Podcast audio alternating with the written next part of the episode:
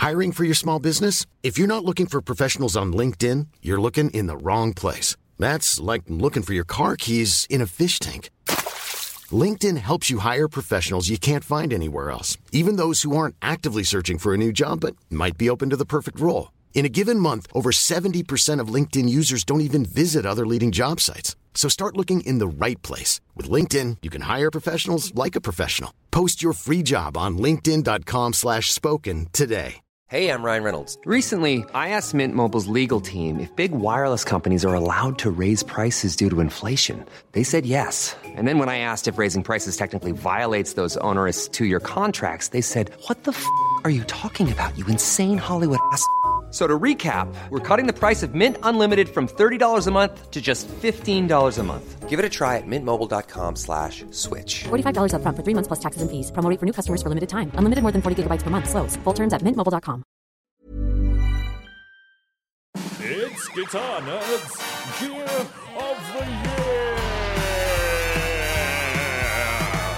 Hello and welcome to the Guitar Nerds Gear of the Year 2020 podcast series. I am your host, Joe Branton, joined by Matt Knight, Hello there. Jay Cross, Hi, Joe. and Mark Packham. Hello there.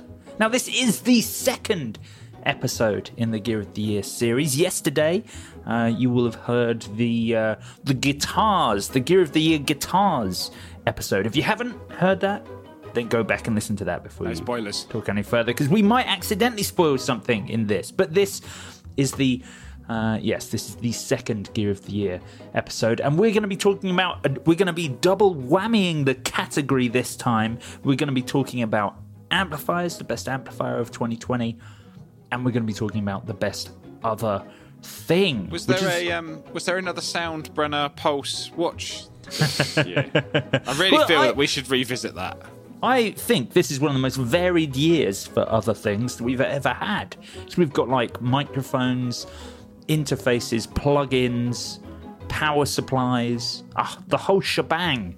It's Can't a wait for broad that power church. supply uh, rallying by Jay. You know it's going Well, to happen. No, Hello. I'm going to be getting behind that as well. I think it's a fantastic product. But anyway, No we- we- spoilers, Joe. I'm sorry. I'm sorry. I didn't say what it was.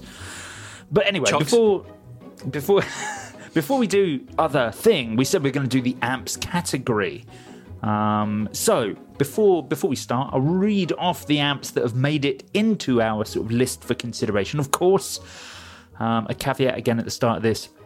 2020 has been a weird year, and especially for amp manufacturers, because there's kind of, you know, not as much point in making a big gig worthy amplifier that's not suitable for home when no one's able to gig and everyone has to practice at home. So I think a lot of brands have probably held back on releases this year because it was slim pickings in comparison to um, to usual. However, that said, there have been some great amps nonetheless. So the the the things that made it into our shortlist are Milkman back again with the Amp 100. Obviously, Milkman have done well with us in the past. The new Fender Mustang GTX, the Fender Mustang series of amplifiers, certainly something that I've got very behind in the past. I think they're very good. Positive Grid, absolutely smashing it this year with the Spark, which seems to be inescapable if you use the internet and type the word guitar into the internet at any point.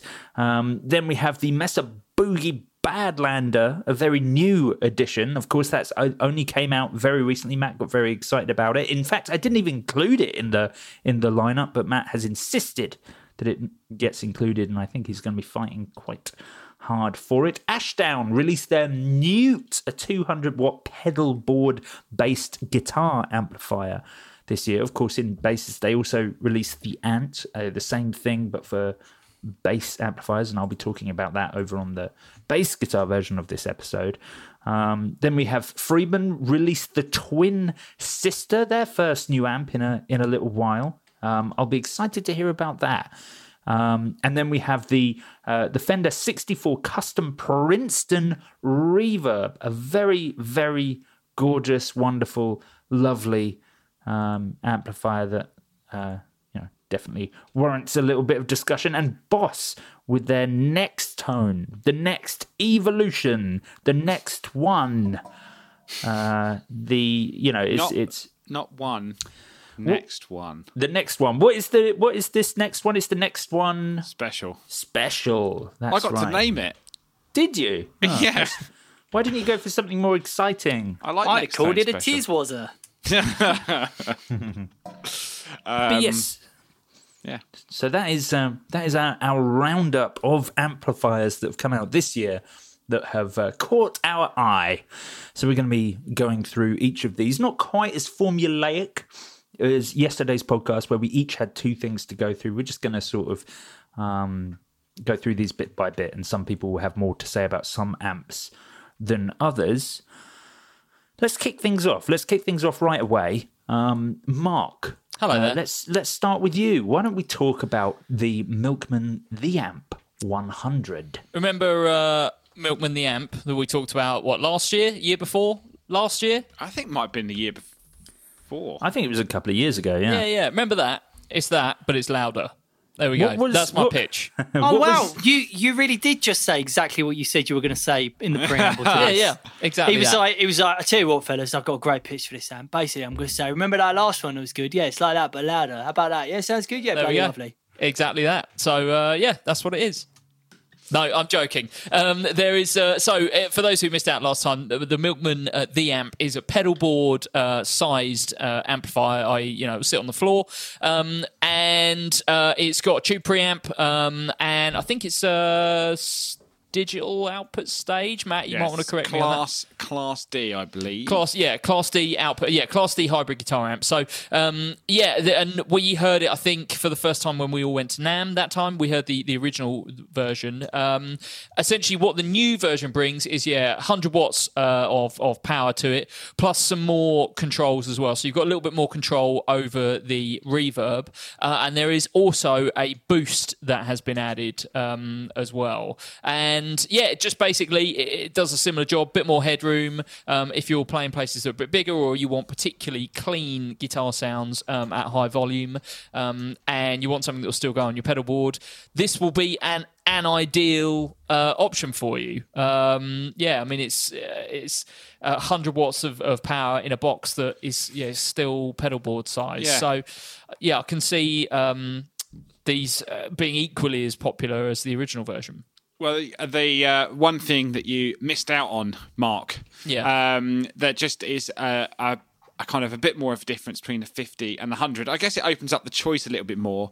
Uh, the 50, the one we talked about, the amp 50, has reverb trem. This one is reverb boost. Yeah. Um, so there's no trem control on this one, but yeah, as you said, you've got the you've got reverb and decay controls, which I kind of like because it means that you can kind of have a really splashy reverb, but you can have it much lower in the mix. Yeah, which I- totally. which I prefer. Totally. I- I so yeah, a that's bit more control over the um, over the verb, and you got the boost control just to push that um, tube front end a little bit Yeah, harder. so it's a fat boost, and it, it seems like a more sensible idea than the tremolo. What you know, whilst obviously reverb and tremolo are you know, fantastic additions as a kind of an all-rounder, this just seems like a very good any situation floorboard amplifier.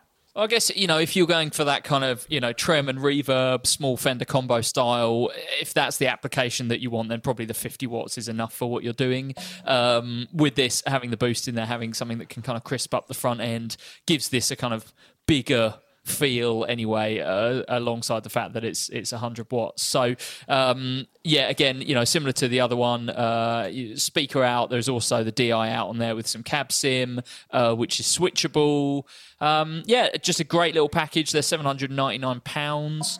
Um Now and that's a fair old chunk, eight hundred pounds for a pedal board amplifier. Yeah, it is, but these are serious bits of kit, Joe. You know, the the the Milkman stuff is is kind of next level when it comes to the pedal board. It- yeah, you know, in terms of the top end of people doing this kind of thing, uh, Yeah. Milk, Milkman are, are sitting pretty much there. I think a lot of people now want uh, pedal platform, clean pedal platform, and actually, Yep. it's just like maybe. Well, not that you're not fussed about sound, but if you want a, a simpler solution and you've got a pedal train pro or whatever, um, I think this is a nice option, like you say, Mark, for kind of loads of headroom, you know, clean, you know.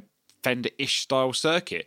In fact, I mean the actual volume difference. I'm guessing between 50 and 100 probably yeah as we know 100 is not double the volume of 50 so i Yeah. think that the 100 is the better option if you want more clean headroom The the previous model actually did run at 100 if you went out 4 ohm.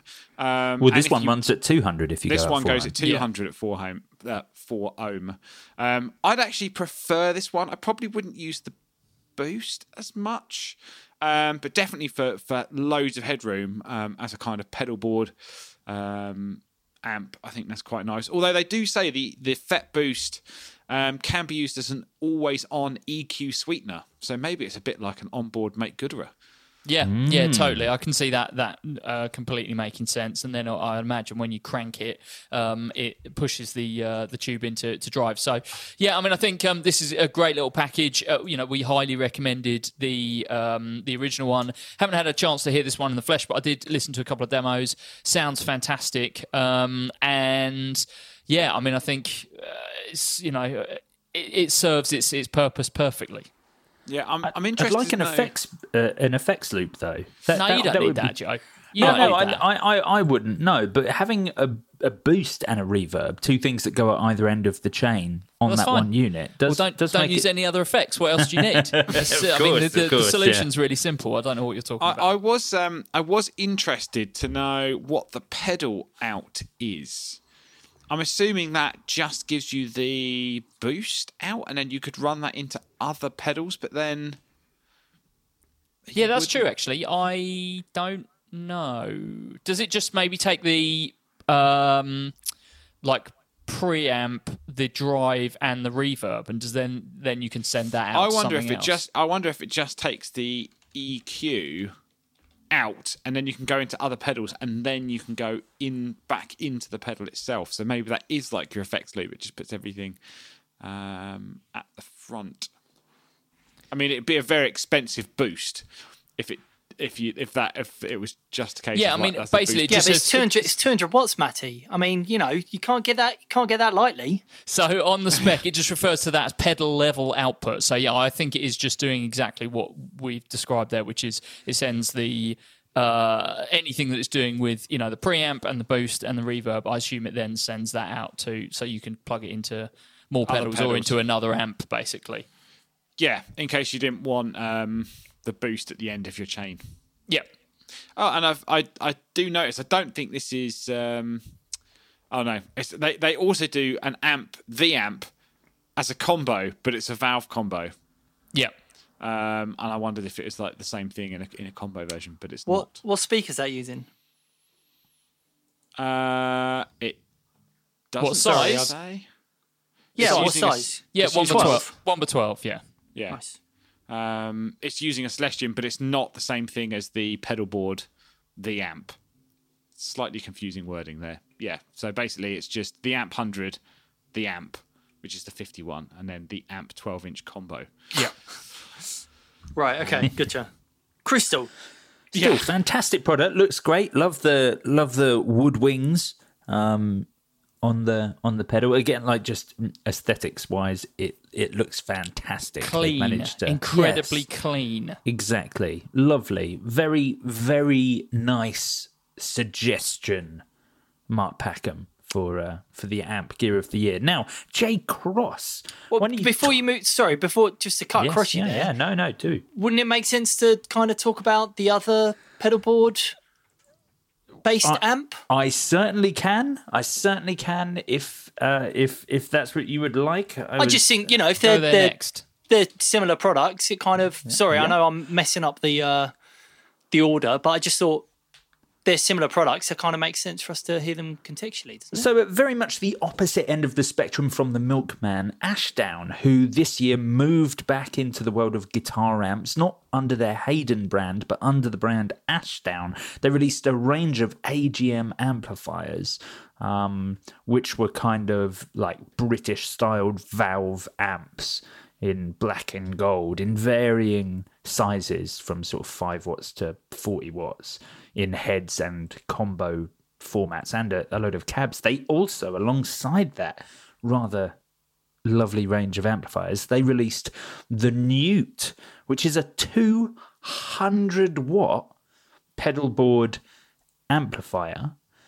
Um, you know, sort of power amp style thing for 299 pounds. Damn, there's a big price difference there. It, it is now, of course. Obviously, they're not. There's no tube preamp here, and they're keeping things very simple. They have actually, despite it kind of being a power amp, more in line with the competition uh, for things like the um, Seymour Duncan uh, Power Stage. Is it Power Stage? Is Yeah. that the name of that one? Yeah, more in lines with competition for that, which is just a dead simple um, sort of powerful power amp. You get 200 watts um, of of headroom um, from the Newt, plus a basic EQ, three bands of EQ with a master volume, and then they give you a a scoop control as well, and a and a separate mute um, on the on, on push button controls on The the, new Mute. mute.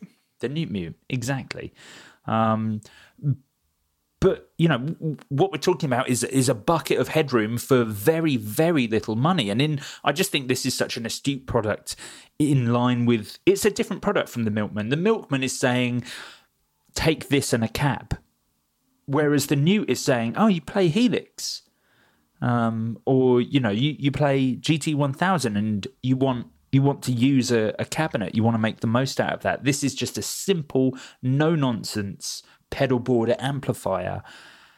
And I think making it so affordable, it's incredible that Ashdown seem to be the only one of the only companies trying to create something to make people who play Helix and GT1000's life easier if those people want to use real world amplifiers. It always seemed like a strange thing to me since multi effects have kind of come into their own in the guitar world that so few companies are trying to allow people to use those in a conventional Well, You know, people buy sense. people buying powered speakers. well yes but you know i mean who wants to buy a, a, a powered speaker But why would you buy this and then plug it into a cab?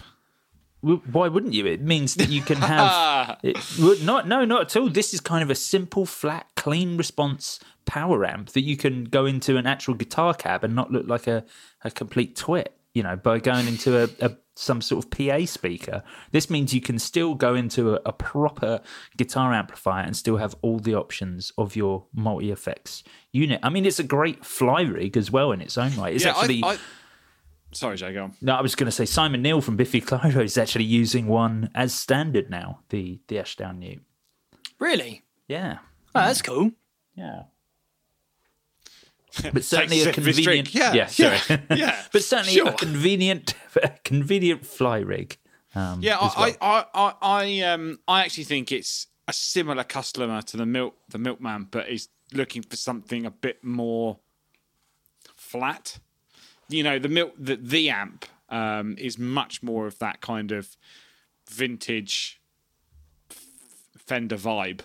Do you know what I mean? That's what they're going for. Where this Yeah. is much more like get this on your pedal board. There's a bit of EQ at the end, but this means that you you can go straight into a PA you know, and and not really have to worry about it being, you know, I think the amp has a, a visual look that kind of says this is what it's going to sound like tonally, where the mute is much more, you know, And, kind of flat. You know, also just look at the choices for kind of EQ and stuff like that. You know, the Newt is designed as a kind of like this will kind of do everything, um, and it's in a small package, and it doesn't cost a huge amount. Uh, and you know, you can see that from the different con- like EQ controls on the on the uh, on the front.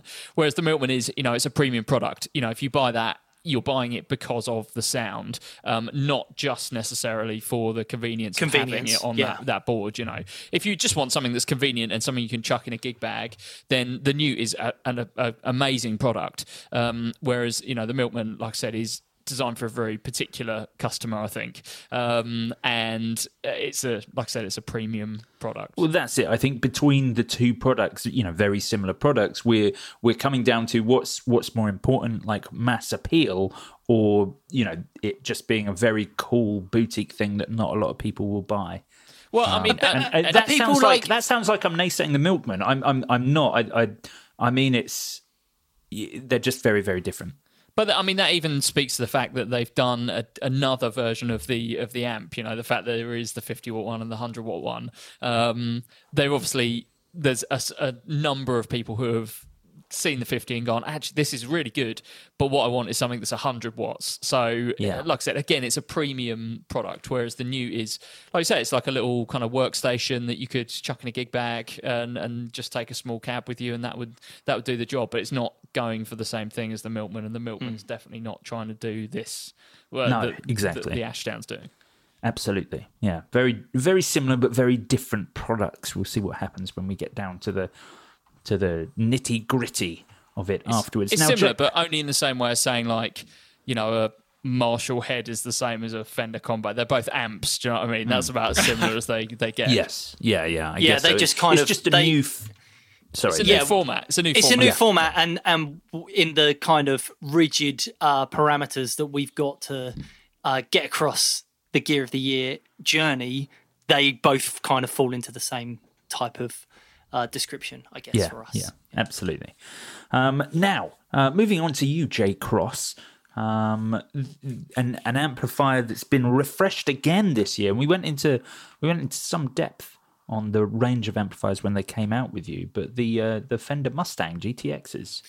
Yeah, so the GTX uh, came out at NAMM, um, which was a guitar show. I don't know if you guys remember those. Uh, I remember it was the last thing that I did before. Uh, that was the last thing I did, Was basically. a, was a guitar show. yeah, Yeah, This- so this um, for entire pe- year. it was in March. So for people who don't know what I'm talking about, a guitar show is where people get together and they, um, in real life, uh, which is something that used to happen, um, play and listen to new products. It's I, I realise this is a completely novel idea. It sounds sounds like science fiction if you ask me, but believe me, child, it happened once. And, Wait, what? uh, so it was like it was like different to IRZ I- what's IRZ? in Real Zoom. Oh, in real Zoom. In real soup. Wait, no, isn't that IZL? In Zoom Live. Live. Yeah. That's probably what it is. Yeah. Anyway, that doesn't matter. So um, the GTX uh, 50 and GTX 100 uh, were shown at Winter NAMM this year. Um, as you say, it's kind of a, uh, a it's it's a refreshing and a redesign of the the Mustang series, uh, which obviously has been around for a really long time. 2009, I think, was when the first Mustang amps were were launched. Now they've gone through you know a number of different uh, upgrades and um, redesigns throughout the years, but um, the GTX addresses what has always been my main issue with it, which you know maybe this is me being a little bit too flippant, but um, something that never seemed to bother you, Joe, but did kind of bother me is like the GT um, up 100 and 240. They didn't look like amps. They didn't look like real amps. It was such And a that- lifestyle product, wasn't it? It was, and that was something that I kind of always struggled with, and uh, that has that's been addressed with with this. And you know, they now look like it looks like a Hot Rod Deluxe. Like that could be on a stage, and you could be in the crowd, and you wouldn't know that it wasn't a Hot Rod Deluxe, basically. Uh, so it's got that. It's got a 12 inch uh, speaker, so a big upgrade on the on the speaker. Um, there's loads and loads more uh, built into it, so loads more models, um, including for the first time, weirdly, a Blues Junior. So Blues Junior was never available as a standard uh, uh, like model on the GTS. So that's in there. It sounds amazing. Uh, the Vibro-King's in there, so something big and massive. There's loads more effects. It also addresses the fact that uh, people were kind of turned away from um, it not doing kind of higher gain amps quite as well. Um, It's always and the letdown for a lot of these products, isn't it? It's just that Totally. cleans, because obviously, again, big class D um, power amps a lot of the time, you know, cleans are easy. It's the other bits that, are, that can be quite tricky. Completely, completely, and uh, that has been completely redesigned. So there's a couple of really, um, really like cool heavy sounds on there. The one that um, that I have played around with the most is the uh, Uber sound, which is based off of a Bogner amp. It sounds really, really good. Loads of uh, loads more effects, loads of kind of like standard effects and weirder effects. Um, you can chain them all up in series, in parallel. You can do whatever you want with it, and you've got the uh, the other thing that kind of is with it, although uh, whether that kind of acts as the amp itself, but you can do everything on board from the uh, from the the LCD screen, or you can use the new Fender Tone app, uh, whereby you've got this. I would have called it um, the tap. The the tap, the Yep. Fender tap. Yep. Yeah, well, we'll just call it that from now on. So you've got the Fender tap, basically, that um, Because it works in two ways. You're like tapping on your screen, and it's, the, it's the tone app, so it's the tap. It's the the tone app. Yeah, the tap. Yeah, I mean, Mark, we've already discussed. This is now called the tap. That's Okay, fine. good. You can just leave it there. So um, the Fender tap is is really good in that you've got um, what is called skeuomorphic design. So um, I mean, yeah. Is that was a word that I had to look up, um, but basically what it means is it looks like the thing that it is, which is uh, quite novel because like often these things are um, one that, like so a lot of the plugins that you've been buying, Joe, they're all skeuomorphic because it's like if you buy like a tape echo delay um, m- plugin, you know how it looks like a tape echo. Yeah. That's the whole reason makes- I buy them. Yeah, yeah. Well, you just like put that up on your computer and then like hang that on the wall to make it look like you've got a tape echo. Uh, anyway, they um the the GTX is is fantastic. It's the I've got one here at home. Uh, it's the amp that I I've to be honest I've used it more than I've used my Princeton. Uh, this year, I think it's absolutely fantastic, super easy to use, um, and yeah, I'm a big fan of it. I think they're, uh, I think it's a, a banger. I think they're really good. The, I mean, you know, we, s- we spoke about this when they first came out, but the interface, the the way that um, you control uh, all of the patches and effects and everything, even though you can obviously do it with the Fender app, the interface on the on the face of the app. Excuse me? I, the what?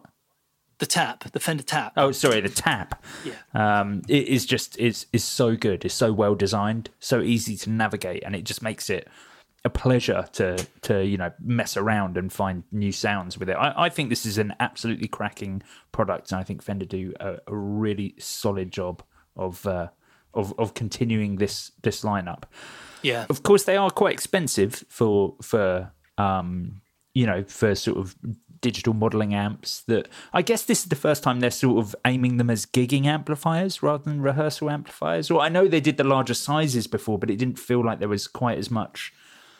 Um, it, you know, quite as much focus on the larger sizes with these ones, whereas uh, with the with the previous ones, whereas these ones These Yeah, only feel- come in 50 or 100, right? exactly, Yeah. yeah, that's right. Yeah. Yeah. So, you know, they are designed to be kind of large. Um, well, they're designed to be stage, stage gigable amps, I guess. Um, they, uh, yeah, I mean, I guess, I guess they are more expensive than you would expect for kind of a practice amp. But I, in terms of but good price for a gigging amp, I guess. good price for a gigging amp, and also I think you know when you look at other amps that are doing similar sort of things, so like like Katana Artist, for example, it's kind of the same sort of price as that. I mean, I don't know where that is at the moment, but um, it's it's a similar sort of price to that. Um, and you know, it's it's designed for people who want to have that kind of loud, powerful amp, but don't want something super heavy. Um, don't want to buy a Hot Rod Deluxe. Don't want to buy a uh, a AC30 or something like that. Sure. I don't know yeah. if you mentioned, Jay, but you know, it's got some proper kind of gigging features as well, like the effects loop and stuff like that. There is, does seem to be a kind of one eye on more what I would deem kind of pro features than than home features. Yeah, absolutely. And you've got the XLR out, so you know if you are using it in uh, in a live scenario, you can you can do that. Um, there's the larger one comes with the seven button foot switch, so you've got all of the you know access to 200 presets, and you've got access to That's too many presets.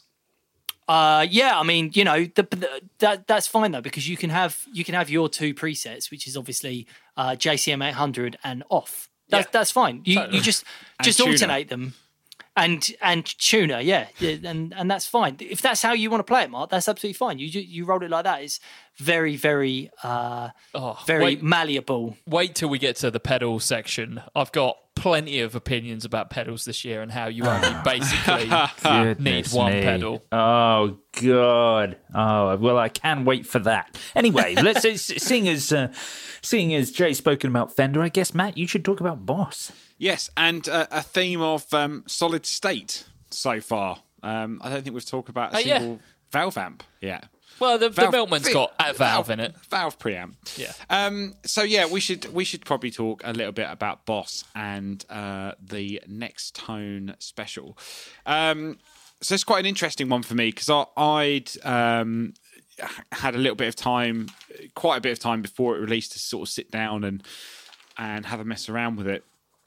And the the big thing with this is it's born out of a technology that we have called um, Tube Logic, uh, which has been around for a, quite a while. It's a sort of design concept that the engineers use to develop technology that is about recreating amplifiers at component level. Um, so, you know, not trying to use digital modeling, actually trying to recreate the feel and design of an amplifier. So our blues cubes were based around a very, very particular uh, Tweed Bassman. Um, and then obviously we made the Waza amps that sort of uh, gave birth to Katana. Uh, and then Nextone is like the next evolution of that and looking at what we can do uh, to recreate not just the sound but the, the, feel and dynamics of an amplifier. So kind of similar to what uh, fender did with the tone masters and looking at the twin and deluxe um, we sort of took the valve power section um, and try to recreate as much of the kind of nuances a, of a real amp as possible. Um, so what you've got is a uh, 80 watt class AB amplifier, which makes a big difference because class AB is exactly the same as you get in the majority of amplifiers out there. It's a, a, push and pull dynamic that's very, very different to class D. Class D is very much a delivery system. Class AB is very much more like a, well, like a valve amp, basically. Um, so we took it one step further, evolved the technology a little bit more, and basically delivered a two channel amp that is totally customizable for someone who really wants to dive in. Um, so four different power amp stages that model um, uh, different uh, valves. So you've got 6V6, 6L6, EL34, EL84. Uh, and then you can really dive in and change whether you want a British or American EQ.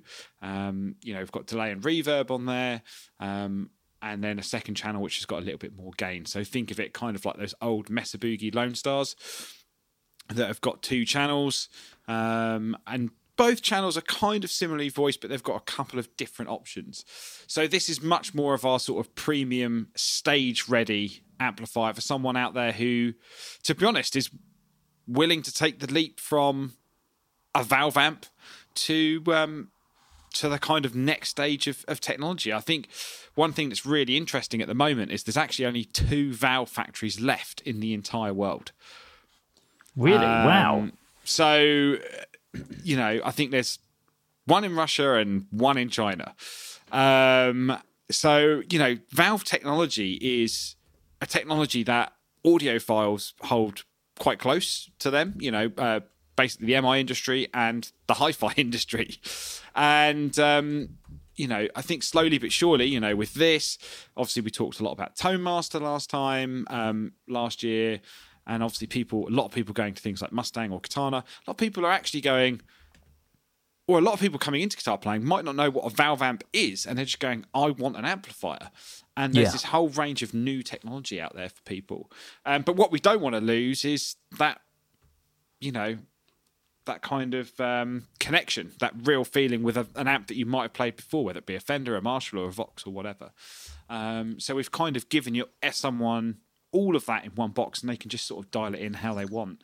Um, Matt, just so what, I'm clear where they sit in the range. Uh, uh, essentially, Blues Cubes are gone now, right? And these are sitting. No, Blues Cube still exists. Oh, okay, right, okay, fine. Um, so yeah, Blues Cube is much more of your um,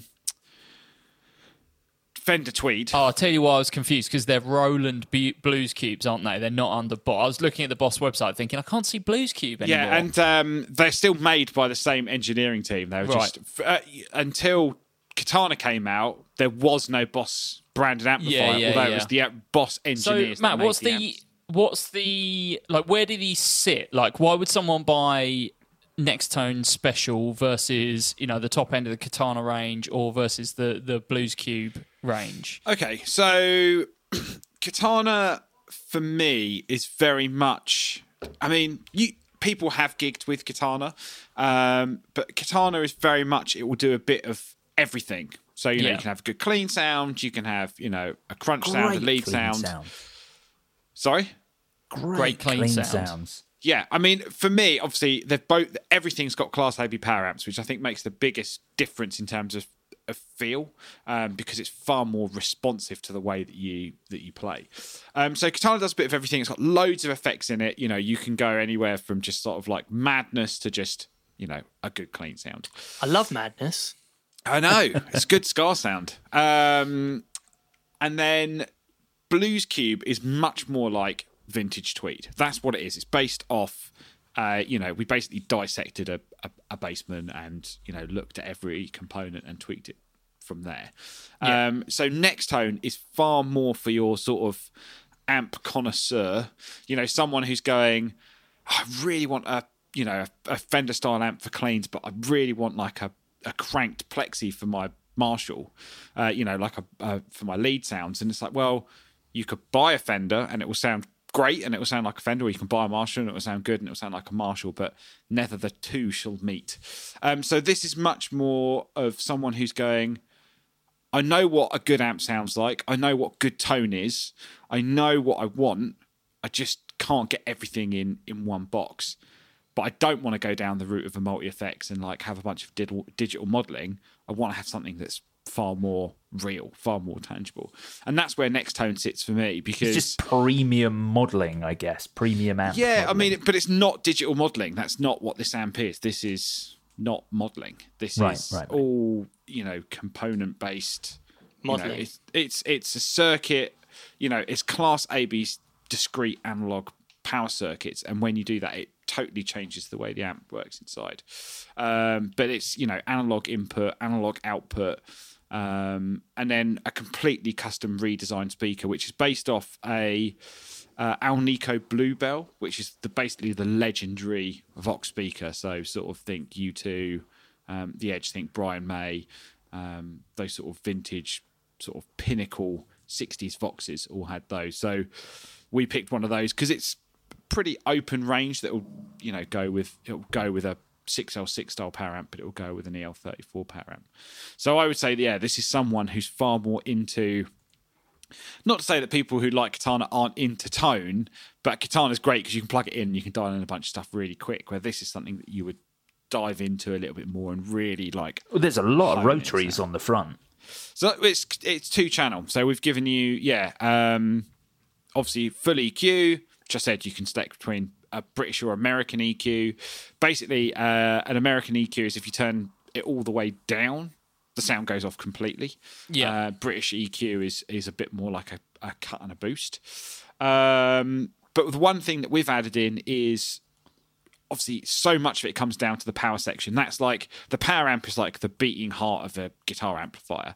That's what pushes all of the sound to the speaker. It responds to all the negative feedback from the speaker. It's what drives everything at you know a component level, and then obviously that comes through the way that you play and you know that feeling under the fingers.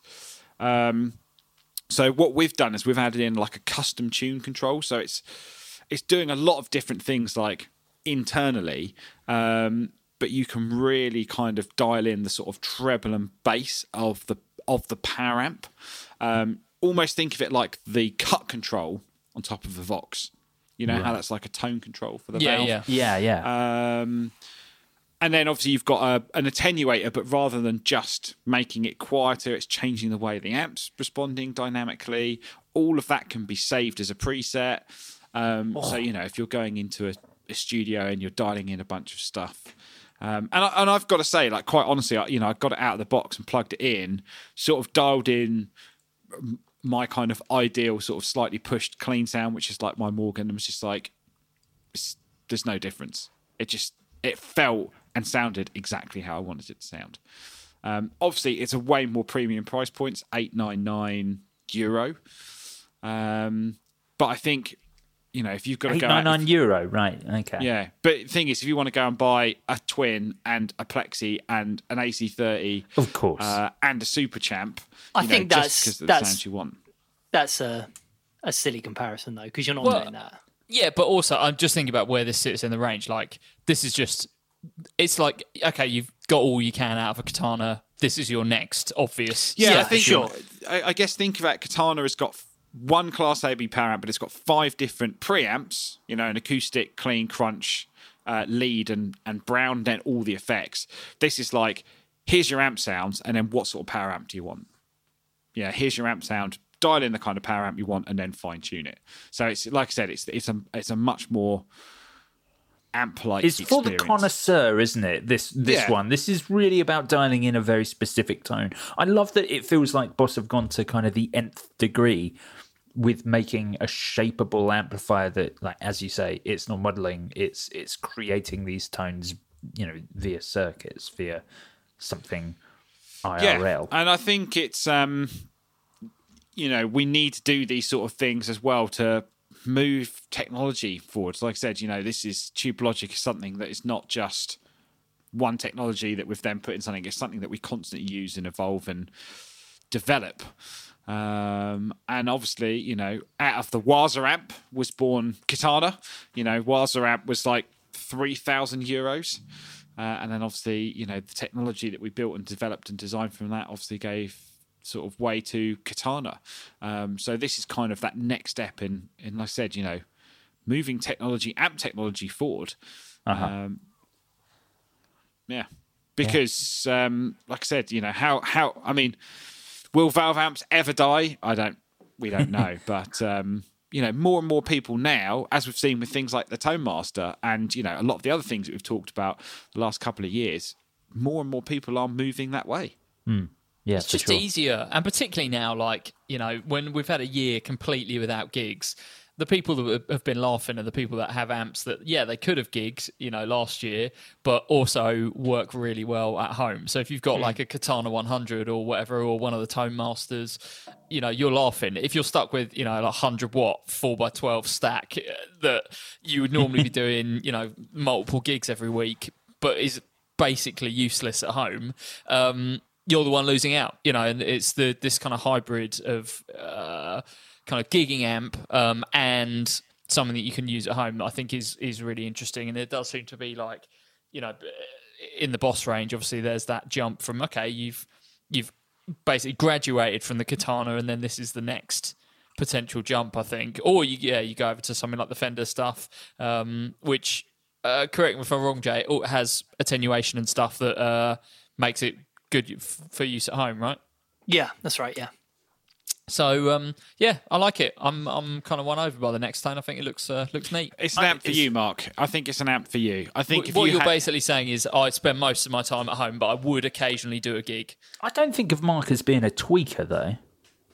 No, I'm not. No, I'm, no, I, don't, I I, think- tend not to tweak, Joe. But um, yeah, the katana's enough for me, actually. But I would think that there's plenty of players who have spent, you know, they've had their katana Mark One for what two, three years now, um, and they're thinking, right, what is the next step? And then the Nextone does seem to be a kind of uh, obvious choice if you if you're into what Boss are doing right now. And, I, and you know, for me, I sort of once I'd got my settings, I was like, "That's it, I'm in."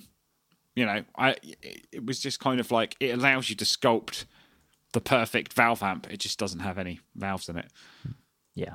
Well, uh, the, we should let's talk about the first Valve amp that we're actually going to mention on this podcast. Mark Packham, why don't you talk to us about Mesa Boogie?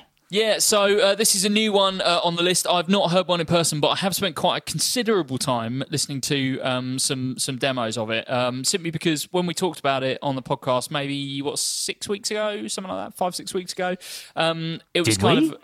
Yeah, yeah, we've Yeah. talked. Yeah, we've talked about this on the pod. Um, I was kind of blown away by how cool it is, uh, really, from a brand that you know we don't talk about that much. Um, the Mesa Boogie Badlander uh, is a new head from, well, newish head from Boogie, um, and it's uh, I guess based on kind of the, you know it's it's from the Rectifier family. Um, it sits I think somewhere in between you know the full size you know single dual triple rec heads uh, and something like the the mini rec. Um, it's somewhere in between. It's that kind of in a in a, ha- a package that's halfway between those two, um, with some of that kind of DNA uh, in in the box. In that you know it's got things like the cab clone built in, um, which you know is again in a time when home recording is kind of more important than ever. Um, the cab clone is included in the box. Um, in terms of what it sounds like, it's it sounds like a really modern boogie sound. I think it's kind of uh, the next stage on from that, uh, you know, classic American boogie sound. Sounds very very tight. Uh, it's just a great sounding rock head from from all the demos that I've heard. And again, you know, I haven't heard it in person, so I don't know what it's like when it's actually moving that air. Um, but from the demos that I've heard, it sounds very, very impressive indeed. Um, 100 watt or uh, 50 watt versions, I believe. Uh, yes, and also available in head or rack mount format. There's also the 50 is also available Rack in a- mount. Sorry, did you say rack mount for Matt? Oh, yeah, yeah, rack mount format. Yeah, yeah, yeah. Absolutely. Rack, rack mount I- I'm in. format. Yeah. Yeah, yeah, yeah, yeah. Cool. I'm in. Um, and there's also one by twelve combo available of the fifty. Um, so yeah, um, uh, not a huge amount to say other than that. Um, twelve x seven preamp tubes. Uh, you can either use EL34s or 6L6s because you can bias it um, for either. Um, and the fifty watt head, yeah. So the hundred watt head gives uh, hundred watt, fifty watt, or twenty watt options. The fifty watt you can drop down from fifty to twenty watt. Three channels, I believe. Sorry, no, two fully independent channels. Um, and yeah, I mean, like I said, uh, I haven't spent too much time glossing over the spec. I dived straight in on the demos. I was really impressed. Boogie's one of those brands that I just don't really think about because that sound generally is is not for me. Although I've really liked some of their amps in the past, particularly the the the traditional rectifiers that sound kind of isn't for me. And this steps away from that a little bit. Um, and I just thought it sounded a little bit tighter. But the problem that I have uh, sometimes with the um, dual and triple X is that they can sound a little bit kind of like flabby. Uh, and again, you know, all comes with the caveat, caveat that I've only heard this in recorded demos, but it sounded really tight and focused um, and just like big sounding. Um, I, I know you looked at it, Matt, as well. What were your what were your thoughts? I um I think this is I think this is great. I think this is the this is the tread plate rectifier for the modern age. Like Yeah. I said, you know, this was the, you know, the boogie rectifier was the amp of like late 90s early 2000s in terms Yeah. of that kind of new metal and and sort of what everyone had a, everyone had a boogie because the clean sound I mean I even had one uh you know because the you? clean I yeah didn't I had, yeah I had a I had a Rect-O-Verb which was their rectifier in a in a combo oh yeah, that's cool. Um, that- nice. That's great amp. Um, and I think it's you know great, great cleans, really nice drive sound. Um, but I think the one thing that I, I really like about this, and, and it's something that's quite common on a lot of their amps, is two channels, but both channels are exactly the same. So it's like you don't have to have a clean and lead sound. You know, you can have two. You could have two lead sounds, two crunch sounds, or you know, two completely clean sounds, just dialed in very, very slightly differently. Um, and Boogie always give you enough options without being like totally overwhelming. And I think it was about time they sort of did something like this, you know, brought that rectify sound into the modern day with the, the way that music's changed, especially the kind of players of this amp for the last like 20 years. Um, it it kind of feels it feels right. Um, sounded like to me it sounded like it had super fast attack you know and if you're thinking about the kind of players that are um popular you got to think about the you know the youtube and the instagram guitarists of the world that are like you know doing that kind of shreddy stuff this seemed absolutely suited to I mean, that yeah, it needs to be it needs to be much tighter, you know, and that's what they that's what they've kind of done, you know. Um, they you know they say tighter, meaner, and more and more aggressive. Where you know if you listen to a lot of the people, if you listen to you know Misha Mansoor and and those guys there, they're using super super clean sounds and then super high gain sounds that are really almost quite compact. Um, you know, so it's you know often liken like Meshuggah to like beyond distorted because it's Yeah. so tight it almost doesn't sound like a massive cranked Marshall in some ways. You know, it's a totally different thing. Um, I think this is great. I think. Um, I mean, obviously, the fact they've done a rack mount version is absolutely superb. Um, because now I want one in like an 8U rack system with like loads of flashing lights. two How different much, uh, tuners how much are the Badlanders? uh, let's have a look have i got Two price two nine nine, I think. something right, like so that it is it is Mesa Boogie price points. Yeah, which again, you know, if we're looking at a lot of the things, I mean, this year has been boutique high end amps, or it's been sort of much lower pedal board amps, or sort of modelling, I guess. There's there's sort of very little in the middle. You know, there's not a Hot Rod Deluxe esque amp in the middle. It's like here's some sort of more basic you know, sort of Well, I modern guess that's the that's the Nextone, right? That's filling that spot this year. Yeah, I guess so. In, in some ways, obviously, being solid state's a little bit different, but yeah, so many boutique amps this year, I'd say. Um, but I think it seems like a good year for Boogie. I mean, one amp that I think actually also deserves a bit of a shout out, and I think it was Winter NAMM this year, which we haven't talked about. They had the Fillmore, yeah. um, and they also had the California Tweed. Um, and I mean, you know, we raved about the Fillmore. I mean, loads of people have been raving about the California Tweed. I think it looks incredible. Um, so I mean, yeah, I think I think Boogie's coming back.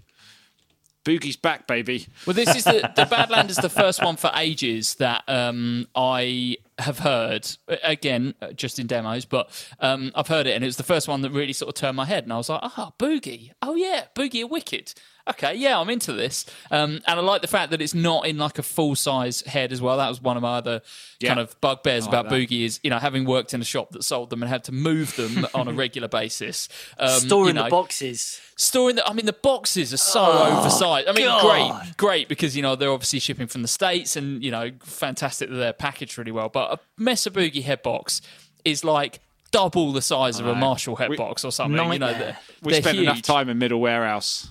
Yeah, yeah, yeah, exactly. Oh, yeah. middle warehouse. Storing the boxes, um, but yeah, I, I kind of like that. It's in a format that is just a bit more manageable because you know those the the uh, the old rectifier series heads were just huge, you know, and boogie gear in general was was was just huge. So this makes things a bit more manageable um, and just a bit more giggable in in the modern day. So yeah, I'm into it, and obviously the benefit of having the cab clone as well, great for home recording. People have raved about how the kind of latest uh, revision of the cab clone is really good. So um, yeah, I think uh, I think this is a bit of a winner. I like it. Well, speaking of suitable for home recording, the amplifier that is absolutely taking over the internet, that has been in the hands of pretty much every single influencer on YouTube and has really made it a bit of a splash. The Positive Grid Spark. It's impossible to ignore this amp, and it's impossible for us not to consider this amp as one of the greatest releases this year you know, even just for its popularity with people, it just seems to be flying off the shelves. And why not? It's it's a hundred. Well, it's two hundred and. 230 quid, I think, normally. Uh, When we're recording this, it's still in the sort of Black Friday, Cyber Monday week. So it's £179 as we're recording it.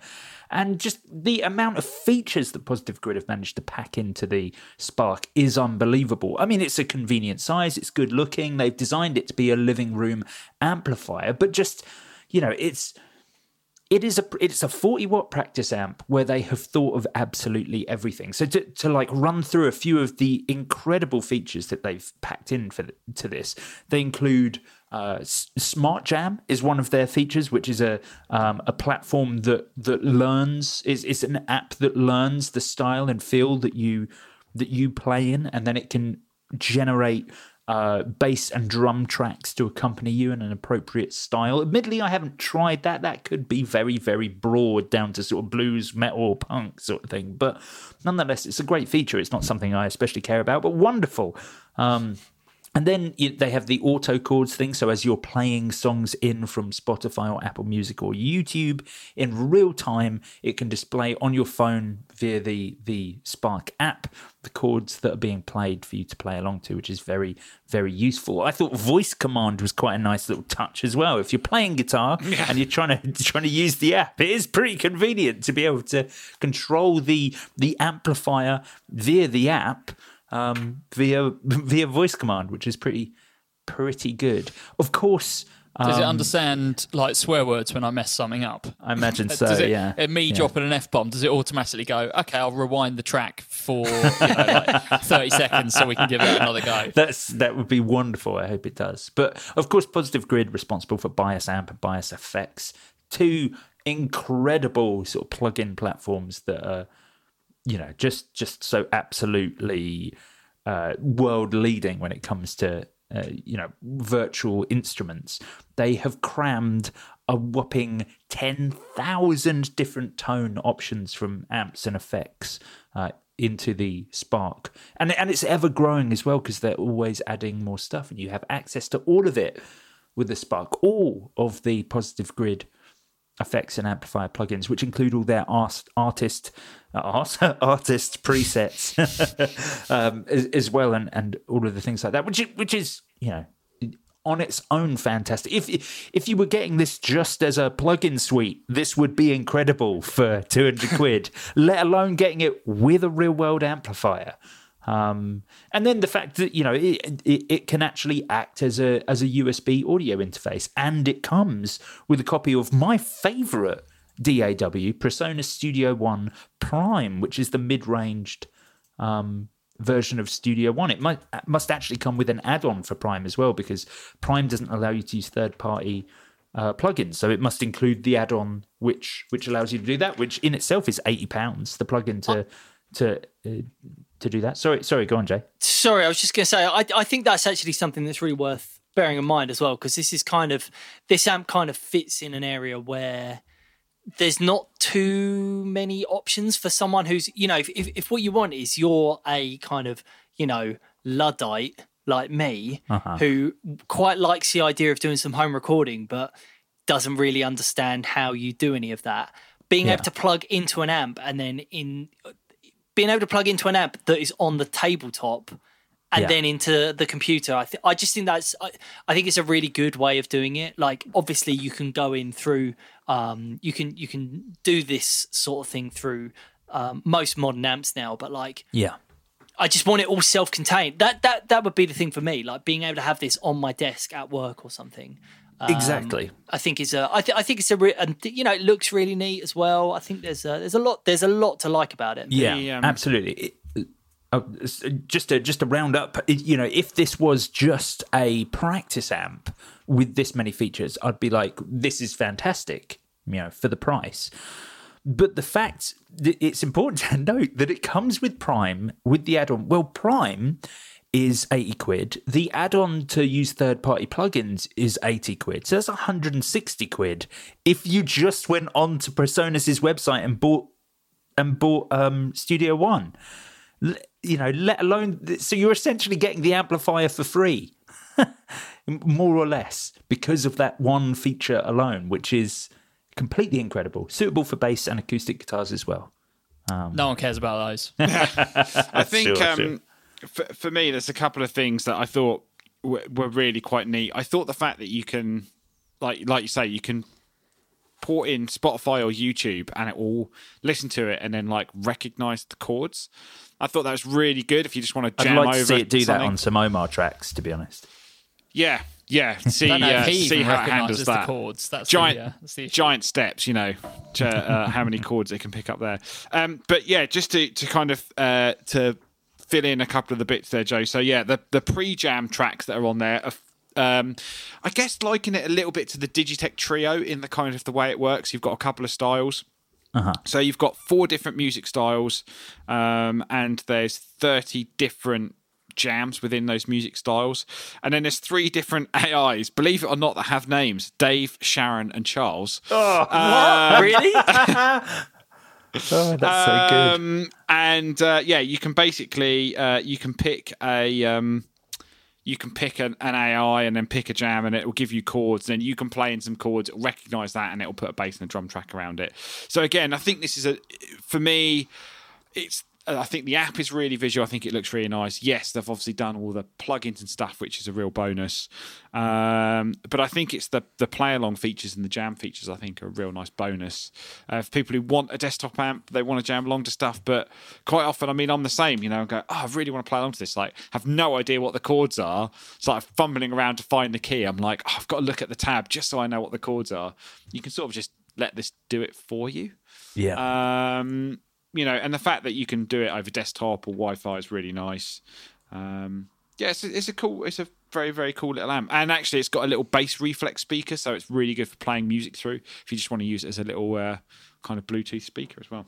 Yeah, it, it's just very, very good. It's a very good price for a lot of features, like a lot of features. You know, they could have had half of this stuff on, and we'd still be saying, "Oh, this is a great product." Yeah, I think um, the only the only downside for me is the fact that unless you have the amp, the app connected to it, you're basically locked out of everything. Um, so just as an amp, it kind of is a bit plain. You have to pl- plug the app, app in, which I think might be a bit of a downside for some people who are like not yeah. really into that technological thing. They're just like, I just want an amp to plug in, and it's like, yeah, that would you be do that. It would be a hard. Uh, that I just, I just think back to the days of of working in a guitar shop and people being like, "What do you mean? Uh, what do you mean? I, I do it from my phone?" It's just like anything, anything. What do you mean? I, what do you mean? I do it from my phone? It's like, unless you can do it on the on the the face of the amp, it's Yeah, like.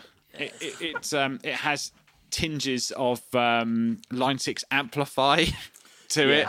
You know, super basic, but you had to plug the app in, and then once you did that, it kind of really, uh, really opened up. Sure. Yeah, I, I guess so. I can see that as a as a, as a point that it's not standalone. I think the um, I think the winner is the fact that they've they've done all the plugins. You know, they've done the hard work. Yeah. in Yeah, terms of the in terms of the design and and and the UI and everything. Gone. Oh, we just need to basically make a a Well, platform to make it loud.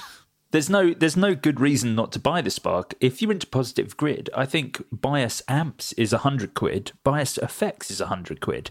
So you Yeah. know, so and if you wanted to buy those two plus Studio One to work on, you'd spend three hundred quid. Yeah, or four hundred quid nearly, or you could buy a Spark for two hundred and uh, get exactly the same thing. So it's it is there's a lot of bang for buck there, but I do appreciate yes, not being a standalone amplifier. You know what happens when Mum calls. You know, Your mum calls me all the time, Joe. So it'd be. Uh, Get off we the go. phone. I'm using the internet. yeah, exactly. It's a bit of a callback to that. So, we, which is why we should start talking about um, a real world amplifier. Matt Knight, coming back to you. Yes. You know what's uh, what's better than one? Two. and um, what's better than Right. one Friedman Dirty Shirley? But two, um, and that's exactly what we've got here with the uh, Friedman um, twin sister. Um, basically, in my opinion, Friedman's best amp is, is the Dirty Shirley because it's that classic JTM 45, you know, the iconic uh, Marshall Plexi, hot rodded by um, Dave Friedman, but it's single channel. So it's like you can only really dial it in one way and then that's sort of set and forget. And quite a few people have gone like, hey, I don't want to buy two of them. I just want one amp head. Um, and that's kind of, and that's what you've got here. So you've got a 40 watt dual ch- uh, dual uh, the dual channel based uh, modded JTM 45. So all of the signature British tone um, that Friedman's sort of been known for. Um, that just makes it super versatile and way beyond the um, the normal um, Dirty Shirley. And I mean, Friedman like really knows Marshall amps. There was a, a Pete Thorn video that came out recently talking about EVH and how he's modded certain amps and changed different capacitors and changed different pots to give different feelings and you know how it the neg the negative feedback response going out to speakers and stuff. So you know, in in my eyes, these are the best hot rodded Marshalls that you can buy. They just don't say Marshall on them. Um, and I think it's nice now because a friend of mine's actually got one of the normal Dirty Shirleys which is used in the studio, and I've sort of sat there and heard it through cabs and heard it through monitors, and it's great. But kind of got to make a decision. It's like, do I have it clean or do I have it cranked? And a lot of the time, obviously, if you've got that sort of Marshall vibe, you want it cranked. Um, but there's some really nice sort of on the edge clean tones in there. So I think this is a super nice option, a much needed um, option. Um, for I don't think an absolutely crazy What are you price. talking about? It's over two thousand pounds. Yeah, but considering that, you know, if you take a lot of his other sort of uh, iconic amps, like um, a lot of the other heads that he's done, the Butter Slacks or the um, the Jerry Cantrell one, some of the signature ones, they're like nearly three or four grand. Um, you know, so for me, I, I mean, Joe, you always complain that two grand is too expensive for an amp, whereas I'd say that is like the benchmark for a lot of these sort of like um, these amp heads. I think that's. I mean, yeah, you can spend less and you can get. I mean, the I just had a look. The um, Mesa Boogie California tweed head's like eighteen hundred quid. Um, but I think, in, you know, if you've got more than three control knobs on it, and um, you know, it's it's gonna be around two grand. It, You know, hmm. I think it's gonna be around two grand. And I mean, he's got a, a huge range of of different amps, but the to me, this one is the JTM 45, which I think I, you know, is is one of the the iconic ones. A lot can happen in three years, like a chatbot may be your new best friend. But what won't change? Needing health insurance. United Healthcare TriTerm Medical Plans, underwritten by Golden Rule Insurance Company, offer flexible, budget friendly coverage that lasts nearly three years in some states. Learn more at uh1.com. Hiring for your small business? If you're not looking for professionals on LinkedIn, you're looking in the wrong place. That's like looking for your car keys in a fish tank. LinkedIn helps you hire professionals you can't find anywhere else, even those who aren't actively searching for a new job but might be open to the perfect role. In a given month, over 70% of LinkedIn users don't even visit other leading job sites. So start looking in the right place. With LinkedIn, you can hire professionals like a professional. Post your free job on linkedin.com slash spoken today. Many of us have those stubborn pounds that seem impossible to lose, no matter how good we eat or how hard we work out. My solution is PlushCare. PlushCare is a leading telehealth provider with doctors who are there for you day and night to partner with you in your weight loss journey. They can prescribe FDA-approved weight loss medications like Wegovy and Zepbound for those who qualify. Plus, they accept most insurance plans. To get started, visit plushcare.com slash weight loss. That's plushcare.com slash weight loss.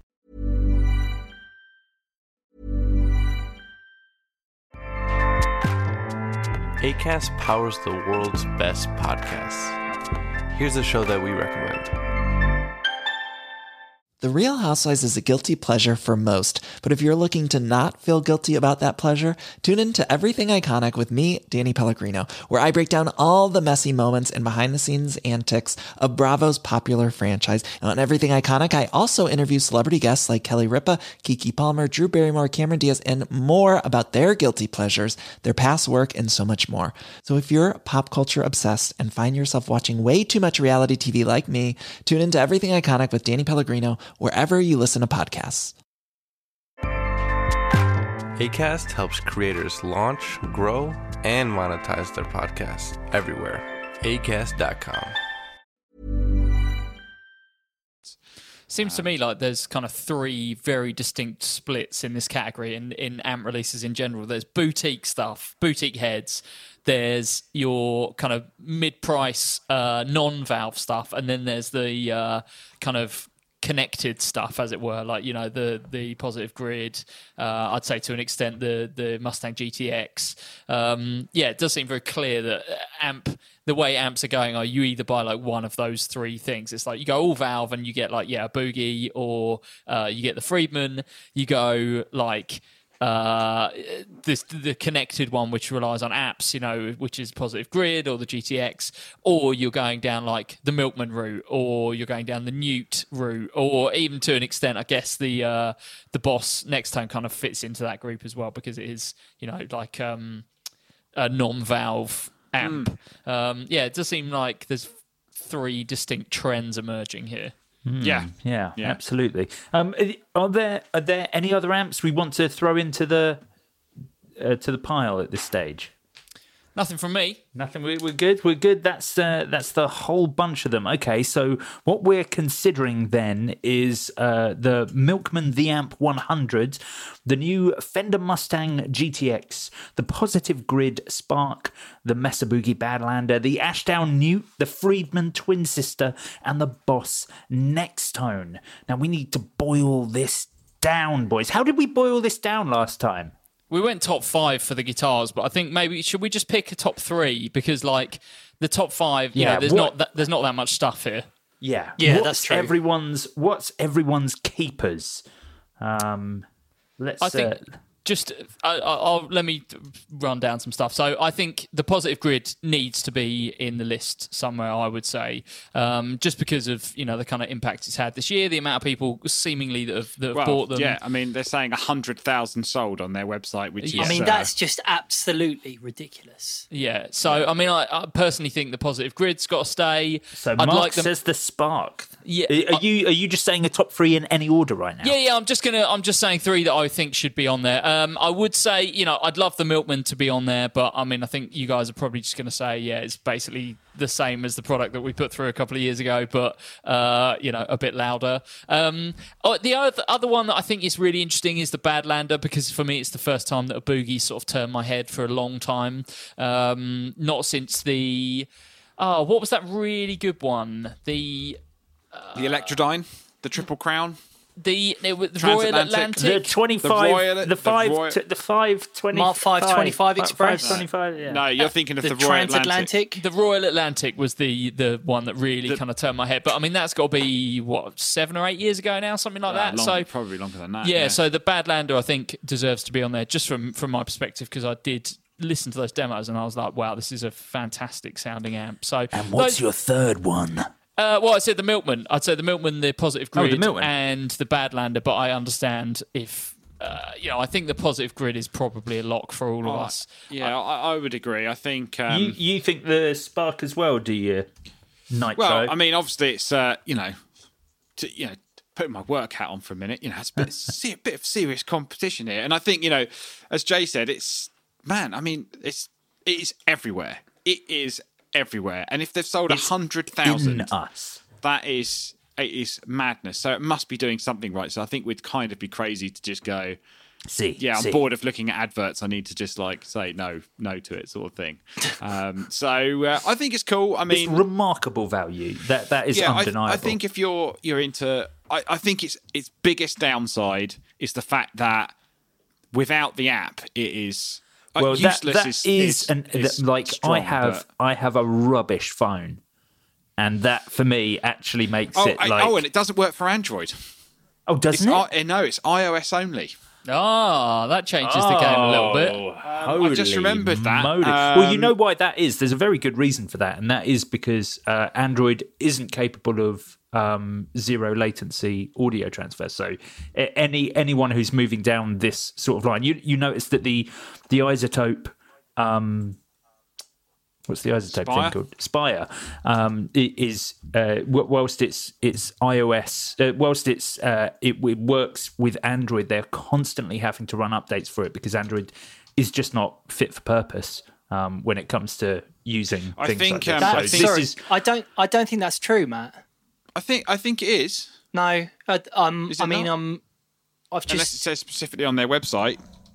Uh, I- I've I'm heard just that it doesn't the work. Spark. oh no, the yeah, it definitely amp- does have a The Google Spark Play amp Store. is on the option. Play Store. Yeah, yeah, oh, yeah, yeah. okay. Yeah, I'd, I'd is here, heard that it had it didn't work, but okay, maybe not then. You boys cussing out the Android, and I, I bloody love a bit of Android. I think um I think Well, from, no, I'm being honest. Like, it, Android is not fit for purpose when No, it comes I- to this sort of thing. But I'm sure it works fine. Otherwise, they wouldn't uh, advertise an app for this. And to be honest, Joe, I've I've used the um, Spire with my phone loads. It sounds it's Well, wicked. I, I also don't think you need to. I like. I don't really see why you need zero latency when you're not using video at the same time. Well, you know, as the long as thing- there's, as long as it's more or less there. yeah, but you're you're streaming the jam tracks from you know, if you want to try and play along and it's a bit jerky, it's Well, it won't matter, will it? Because you just play to it. So that's Yeah, I think I think the um, from my understanding, and this is just a general comment. I think the thing is, is that uh, Apple use one particular Bluetooth module which everyone knows and works to from an engineering point of view. Where Android, there is l- people who every other phone basically. There's loads of different Bluetooth modules they can choose to pick in their phone, and they can be they can massively vary in terms of their quality of performance. And that's what makes Android a sometimes tricky platform for these, which is why a lot of people focus on iOS um, because the Bluetooth modules can vary in, in Android phones because there's no standard, um, Yeah. where it's more standard in Apple. I'm just So glad you're it works going- with it because I might actually get one of these. They look wicked. So you're going for for Spark, Matty, as your first choice. Well, I think, Uh, what else um, are you going to throw in there? Well, not first choice. As one of the three, Spark is definitely through for you. Is that what Well, you're saying? I, I mean, I, I, I've actually got a different three, but I, I think. okay. Well, we- say I what your three are. Well, I mean, I love the Nextone, and I generally do say that because I, I've had one for for months, and Yeah. I've used it and played it, and it just sound it doesn't It's just sound fantastic. good; it feels good, and that's Matt, you don't have to important. legitimize your your, uh, your decision there. The the Nextone is a fantastic amplifier in anyone's book. It's really Uh, yeah, next choice. one. Um, and then I, I, I would agree with uh, Mark Badlander. Um, again, I think for me and as someone who loves the sort of boogie tone, I think it's nice they've brought that into the the modern day, uh, as it were. You know, sort of updated it for today's sort of guitar player. Um, and for me, the Friedman. Because I think there's something. I, I guess you could argue with the Friedman though, and this is the argument that some of you might take is it's not really anything new. They've already made the Dirty Shirley, and it's been out for a number of years. It's just two in one box. So, I, in some ways, I'd be prepared to kind of accept that if no one else voted for that, but we're going for the Spark, then I think that's probably a valid argument. Yes. Yeah. Well, I'm I'm going to have to throw the spark in uh, as as one of mine. I, I just think it's such a such a an absolutely brilliant amplifier. This the other two are really tough for me because from my perspective, I love the Mustang. I'm quite invested in that. I've loved every amplifier that Boss have made for some time. I just think they are a- absolutely killing it when it comes to amplifiers. Um, and and obviously I introduced the the new. I'm not fussed about the Badlander or the Friedman. They're not my cup of tea. Um, and as much as I love the new, that Milkman is damn cool. So I'm actually going to throw the Milkman in there. And Milkman? McMahon. the Milkman, you know, like fireman. We discussed this. Spiderman. Spiderman. Phil Spiderman. Yeah. Um, and then it's tough for me um, because I'm kind of like, I love I love the Mustangs, so I kind of want to put the Mustang in, but I'm like, is it different enough from the original Mustang to go in? It, it, it is. It's completely different. It sounds better. It looks better. There's more functionality. There's more power. It is a great There's, uh, product. yeah, I, I mean, it's it's it's completely. It's it's night and day in They look like they're di- the- a different vibe as well, like things like the effects loop and all they that are sort so of stuff. good. They are so good. Yeah, And- it's and- it's completely different. Better speaker and everything. Oh, obviously, Joe, it's up to you, and I'm not gonna. It's just uh, the thing for me, I think, that appealed to me about the Mustang was actually the original GT40 because it was kind of like the Spark, like it was a little desktop Mm-hmm. Amplifier. I actually loved the look of the previous ones. I loved that they accepted, they were like, these aren't going to be used on stages, so let's make it look good around the home. And I thought they looked perfect for this. Almost in making this a gigging amplifier, they've gone back to some of the previous styles. And I'm slightly less into the look of this one but it is a very good product. But then I I love the Nextone, I love the boss stuff, but I'm not really into like how much nitpicking there is on on on the Nextone. It's a bit too like can, I just have something that sounds Well, that's. good, I mean, clean? that's always Like- people's problem with the boogies. yeah, it, well, exactly. And I don't like boogies for the same reason, which puts me in an awkward position with the Nextone. It's a bit of it's kind of the boss boogie. Um, oh, so it is tricky. I'm almost in a position where I'm like, I'm like, I don't really like any of it. Those other ones kind of enough. I don't feel I should put the Milkman and the Newt through. Um, I think I am going to go for the Nextone. I am because it just sounds so blooming good. So there we are. Spark, Milkman, and Nextone from me. Um, Matt has gone Nextone Badlander Friedman, and Mark has gone Spark, Badlander, and Milkman J Cross. It's all down to you.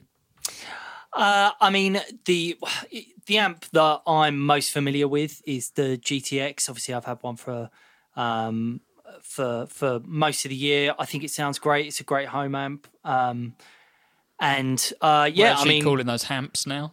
Hamps, yeah, it's a great hamp. um, and uh, Joe, you know, with the uh, extra f- 450 quid that you're going to have to spend buying uh, And the time, the, yeah, the next amp one. that look sounds like a GTX but looks completely different. I'll, I'll, I'll go on holiday. I'm going to go on holiday. Um, Really? so, I'd buy another guitar. Well, that's the difference between me and you. Wait until I come back all tanned. It's going to be lovely, uh, and I get a couple of weeks away from you fellas, which would be which would be really nice. But no, so uh, the GTX is obviously up there for me.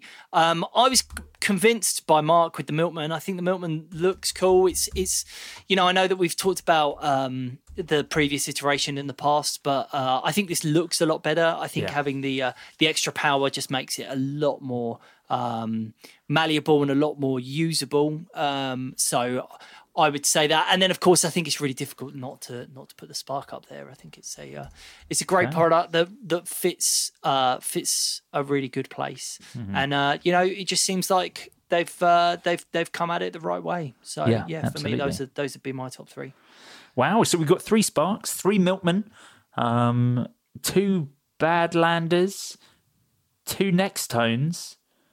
Um, It feels to me like Spark Wow. is our is our winner here, and then it's I- between the I next. think so. Yeah. I mean, Spark. We've all picked Spark apart from Matt, right? But I think I feel like the feeling towards Spark is is pretty strong for the uh, the winner. Um, and then I guess it's between Badlander and Milkman. I, Oh, I and and Nextone. Oh, I sorry. guess. So hold on. So No, go, go down again. Three for there's three for Spark. Spark, but there's three for Milkman as well. that's true. Yeah, yeah, yeah. I, let's let's maybe not write Spark into the victory slot just yet because there's three for Spark, three for Milkman, and then there is then there's two for uh, Nextone and two for Badlander. So Listen, as- as- so either Nextone or Badlander aren't going to make it into the top three, and either I either would- Spark or Milkman's going to win. I, Yeah. I would agree with Mark though. I think the spark is probably. I think purely from a impact point of view. Yeah, I think that's an extra point that it, uh, that it's had over anything else. Yeah, I, I mean, uh, you know- the Milkman is a, f- you know, like we said with the uh, the previous one, it is a fantastic product, but I think it is a lot more niche than the Uh-huh. uh, than the Spark. Mm. I, I feel like, you know, for me, I picked the Milkman as the thing I wanted to talk about here, and listening to everyone's arguments, I'm quite happy for the Spark to win over the Milkman, but the Milkman should come in the top two. I think. Well, as- the Milkman as- needs to come second then, surely, well, because it's had the us- same three amount of of votes. picked it. Yeah, I mean, I yeah. think so. Yeah, which yeah. means then third place is coming down to the battle of the uh, the Badlander and the Nextone. Yeah, I mean, for me, I'd fight for the Badlander all day long, just simply because I, like I said, I heard it and it kind of uh, really, really turned my head, which is something a boogie's not done for a long time. Right. Okay. So uh, and and I guess really the tricky one for that is going to be Matt because Matt selected like the both. Nextone and Yeah, the 'cause I- I- Mark not- selected the Badlander. I selected the Nextone. because I'm not really a fan of the Milkman. So, but I know that it's three or against one. So, and both of these two. So, I'm happy to be swayed either way. I think it would really come down to you three. Oh, okay. So you're waiting for. So maybe me and Mark have got to put a case to you. Um, I don't mean, think I Matt would- needs the case to be made for the Nextone, to be honest. No, Things I mean- probably, things the thing probably on board with I, that. I would have both of those amps, and I think they're both, and I think they're both fantastic, and I would ha- be happy to see both in the in the top three. Um, I think Yeah. it's kind of just down to you guys. You know, I think you know I put my case forward for for Nextone, and I think I think it's fantastic amp. I've loved it to bits. Um, I think it's the most boutique experience I've had in terms of amps with or without valves. Um, and it feels like something that if you'd have heard it blindfolded, you'd go, well, it's like a, you'd assume from the way it feels and the way it plays that it'd be a super expensive two rock or something. Personally, I know that maybe that sounds exaggerated to some, but then again, the boogie, like I said, I think is, um, it's, it's the rectifier for the next generation. You know what the obvious thing to do would be, would J be Cross. here is J Cross. Jay's J got picked between the two, Nextone Yeah. or the boogie. Yeah, I mean it's difficult for me because I I mean I've I've not tried this this next one. I mean I've tried tried the previous iteration. I thought it was it was fine. Um, it would have never have been my my first choice. I mean it wouldn't have been my first choice boss amp. I mean I'd still I'd still choose a katana over over the Nextone. Um, but then again, I'm in a similar position with the boogie. I mean, I I struggle to think of a of a situation where where I would ever choose that.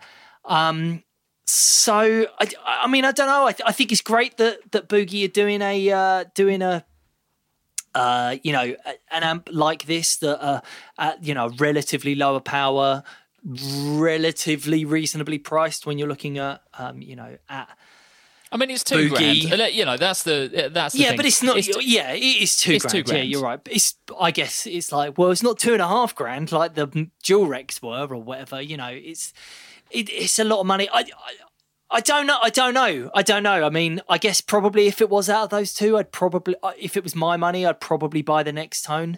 Um, but I wouldn't because I I'd buy the katana if I was buying. uh, yeah, I don't. I, I out of those two, I'd probably say the Nextone. The Nextone does seem like a more guitar nerdsy choice. I I obviously understand that I've selected the Nextone as one of mine. So. I mean, I'm totally happy for Nextone to um, to go through, but I'd also be happy if this top three was Spark, Badlander, and Nextone, like, and the Milkman wasn't on there. I, I don't know. That would be my top three. I, I think the Milkman's got too many votes to to not be in there. No, Mark just re- relinquished I'd be, his vote. I'd be quite. Yeah, I think so. Sorry. Yeah, No, I mean, I- he agrees too. He relinquishes his vote. Oh well, there we go. Nextone, Badlander and Spark in the top three. I mean, I think uh, you know, I think three um, uh, three people voted for the Milkman, so it needs to be in the in the top two. But yeah, I'm I'm easy on the Nextone or the Badlander. I think they're both fantastic products. Um, the Nextone, I think, has got more mass appeal uh, because you know it's a lower price point. It's got that range of sounds in there. The boogie is a very very specific thing. If you want that kind of classic boogie rectifier tone, but as Matt said, you know, uh, upgraded for the kind of the the new generation, as it were, um, then the Badlander is a fantastic product. I- I'd be happy for either to go in. Joe, I'm going to leave it up to you. I think. I mean, it's. I mean, I, I feel bad making that decision, but I, I really don't like the Badlander um, as as a as a product. It feels a little bit dated, just sort of not That's not just especially it's, it's just because you're not down with the boogie thing, though. That's, get- that's all yes, that is. yeah, it's the- not. I think in yeah, fact, the connotations are, a uh, two and a, are a- fierce. a- a- a- just a two grand sort of, uh, you know, amp that was popular twenty years ago. It, but it's slightly it's, revoiced, but it's doesn't taken. seem. it's taken that and it's put it in a package that is much more pal- palatable to what players want now. Which and and you know again. It sounds great. That's what it comes down to. Is it sounds absolutely wicked. The sound might not be for you. I know. You know, you, it's not really the kind of like big American rock thing that that Boogie do so well. Doesn't necessarily um, uh, uh, intersect with the things that you're into, but it is a great sounding amp. But like I said, you know, if you think that the Nextone is is more um, to our taste, you know, I, like I said, I'm split on that. If you're really not into the boogie, then I think it makes sense for the Nextone to go into the top two. Well, if if if everyone else is happy with that, I would write that in just because you know I think everyone thinks the Nextone's pretty good. Um, Yeah, whereas totally. The, Like I said, the, the Badlanders may be slightly more split. Yeah, I, I, I think the Badlander is a more uh, specific product. So yeah, it, we're always going to end up with this kind of quandary. Um, but yeah, my I, I, the Nextone sounds great, great feature set. I'm I'm into it. So more than happy for that to uh, to get the plaudits. Well, in that case, we finish uh, the amps uh, section of this Gear of the Year podcast with the Boss Nextone taking runner up, the Milkman the Amp 100 also in runner up, and the Positive Grid Spark topping the bill. Um, with winner of Best Amp of 2020. Wow, who would have thunk it? Another digital phone based amp winning uh, Best Amp. In, in a year where you can't go outside, Yeah, it makes it, sense. It has. It absolutely has to win. Okay, well, we're going to take a short break, dear listener, and then we're going to be back, and we're going to be discussing the best other thing of 2020. We'll catch you after this break.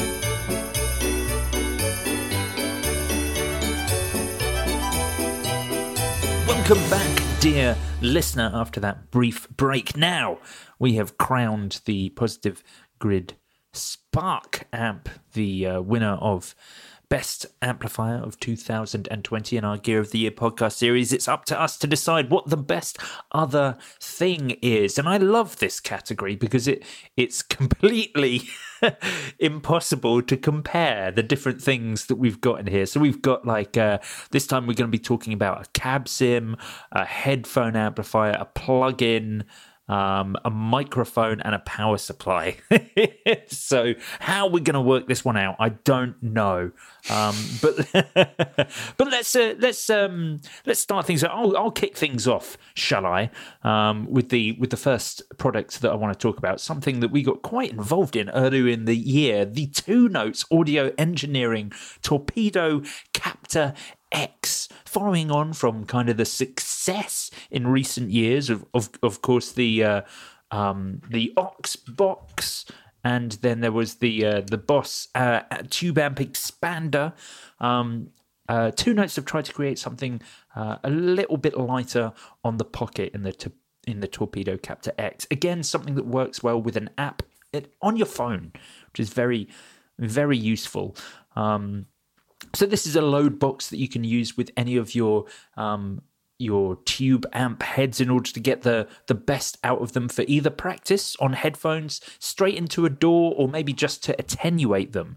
Um, the Torpedo Captor X is a you know a fantastic device, something that was that a lot of people were priced out of. And I feel that this is a recording solution for a lot of people. Anyone making records at home, this is probably the best thing you can get because it comes with uh, two notes. Um, their their uh, their plug-in technology. Sorry, Wall of Sound. Yes, Wall thank you. That was the name. I was, I was just going to call it the plug-in because I couldn't remember it. Their Wall of Sound tech, which is very good, where you can choose not only you know the the cabinet, as in the speaker size type of cabinet, uh, type of back that cabinet has, but the room that it's in and the two mics that you're using to mic up that cabinet, their location in the room is very very good, very versatile. Comes with an incredibly broad a, a broad range of different speakers that you can use. It just it just means you can make the most out of it. I've been recording on it all year since we got it. I've been running an Ashdown CTM 30 little stubby, which is their 30 watt all valve bass head. I've been able to crank that into the two notes. Two notes do uh, two notes actually do um, Ashdown cabinets, uh, which is very convenient in their in their wall of sound. But they also do some uh, copies of the you remember acoustic. You know, remember the acoustic Yeah. 360 thing, so you can get those big, wonderful 70s bass cabs. Lovely. Just the, the software in itself is incredible. Just the amount of control you get over mic placement and everything. The the built-in reverb that, that, that obviously isn't as suitable for bass as it is guitar, but the organic room reverb that you have um, controllable straight off the front of the um, of the Captor X, but also via the software is completely incredible. They even do a version, a 16 ohm or an 8 ohm version, um, which is very usable. I'm kind of like, this is a wonderful recording tool. This is absolutely your solution. If you've been forced into recording at home, why use a plugin when you can use your real world heads with the Captor X? It's absolutely fantastic. But of course, it is actually a brilliant silent rec- uh, rehearsal tool as well. Meaning that if you're at home, as we all are, and you want to play guitar and you want to use that valve head that you were only using live and you were having to play through your crap little 10 watt amp at home, you can now use the Torpedo Captor X to get the best out of that head completely silently into headphones. I just think this is an incredible product for the price. I for the think. sort of, um, sorry to, to, No, to no, jump no, in there, Joe, do. but I think really their website sums it up as yeah. If you're looking at this, the first kind of big sentence you see: the compact solution to your amp being too loud. I think that is uh, that is the perfect way to, to sum it up. And you know, I spent a bit of time looking into this. Uh, you know, obviously, Boss have the Wild was Tube Amp Expander, which you mentioned, and obviously the Ox Box, and sort of where this sort of sits. And this is much more like the ultimate introduction to that kind of thing. Um, I you know, I think the, the Oxbox is much more of your vintage boutique one. You know, if you've got kind of real old amp and you're sort of really just trying to get the best out of it. Um, you know, the Waza tends to be a bit more of a live function tool because obviously you can send reverb and stuff to the speaker cabinet. Um, and you know you can have uh, you know your own IRs and stuff in it as well, of course. But much more people going out there and using it live. This feels like something you'd have in the studio, probably on your desk. You've got an amp, and like you say, you're just yeah. you're at home now, like a lot of people are, and you've just got headphones in, and That's it. You know, that that for, for me is the real thing about this. As much as I think the Tube Amp Expander is an incredible product and almost definitely a better product than this. I'm not debating that. Or the Oxbox, you know, probably better products than this when it comes to what they can do. This is the size of an effects pedal. I have mine sat on top of my Scarlett 2i2 on top of my speaker on my desk, and I don't have to worry about it or think about it or find room for it. The other two options are the size of a head. Yeah, I and, think, and I just um, think for home use, that's just ridiculous. You know, this is a really good size for for that solution. This is a solution for home. The other two are solutions for studios. Yeah, I I I, I think that's a good way to um, to look at it. I think it's a bit annoying. I, I mean, downside to the fact that it's eight ohm or sixteen ohm, it kind of has that horrible hot plate feel where it's like, oh. I've got a 16 ohm amp head, so I have to buy the 16. And then you swap your amp heads, you're like, my two notes doesn't work anymore. Yeah. Um, you know, which is rarer, obviously, but you know, it, it is a slight annoyance. Um, and obviously, you can't control the output volume um, uh, continuously. I think is a shame. If you do one of them plug a speaker in, it's like you can have high, medium, or low, which obviously Yeah. might lead to compromises on your amp. But like I say, I think this device is much more for like you probably wouldn't even plug the speaker in. It's it's much more like you're just going to plug headphones in, or you're just going to go straight into a, an interface and just do a bit of recording. Um, and you've got a cool little app that's really visual, looks really nice, and it's it's quick and easy. You Yeah. know, it's I hate to say less professional because that's definitely not what Two Notes is. Um, and I'm, I met the lead engineer of Two Notes when I was at Thomann uh, like a year and a half ago, and a you know super intelligent guy, really knows what he's doing. Uh, and then when I saw this again at the Birmingham Guitar Show, I was like, man, that's a great product for the price. You Yeah. know? um, and I think what's interesting, uh, again, just putting on a, a my sort of boss hat for a minute is a lot of people go oh you know this is going to compete with this and this is going to compete with this and that's true to some extent but actually what tends to happen is these products come out they just expand the market because they've reached a different customer that didn't want one or the other um, it's not one trying to necessarily completely overtake the other it's something that slots into a, a different sort of customer need in some ways Yeah. um, and I, and I think this is um, this is great. And actually, you know, they've been doing load boxes for quite some time, um, and they've definitely definitely nailed the uh, the visual look and, and sound of that that wall of sound plug-in as well. And I've just seen a lot of people purchasing this. I've seen this on, you know, in a lot of people's setups. It seems to be actually a popular solution for people. I think a lot of YouTubers or people who want to make, you know, record in high quality but still use real world gear, this just seems to be the obvious product. Yeah, absolutely. Yeah. Um okay, so that's the that's the two notes Captor X. Moving on.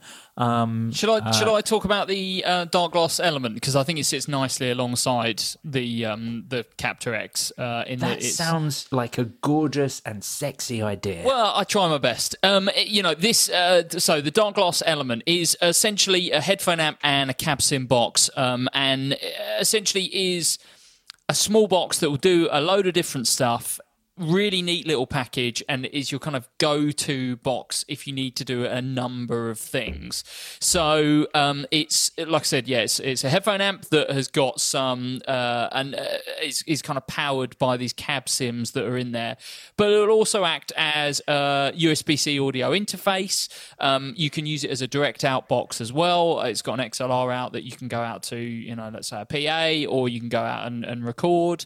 Um, it's got auxiliary in, so if you've got um, some, you know, tracks on your phone or whatever, you can plug that in and, and play along. And it really is just a utility box. Um, and you know, there's been various things that have done this over the years.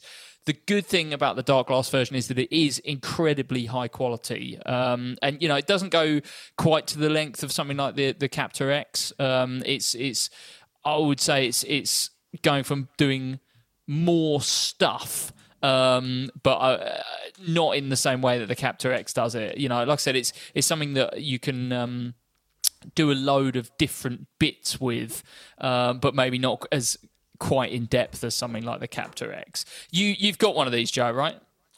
Uh, yes, I have one of everything. I think that we're talking about in What this have, you, category. what have you been using the uh, the Dark Glass for?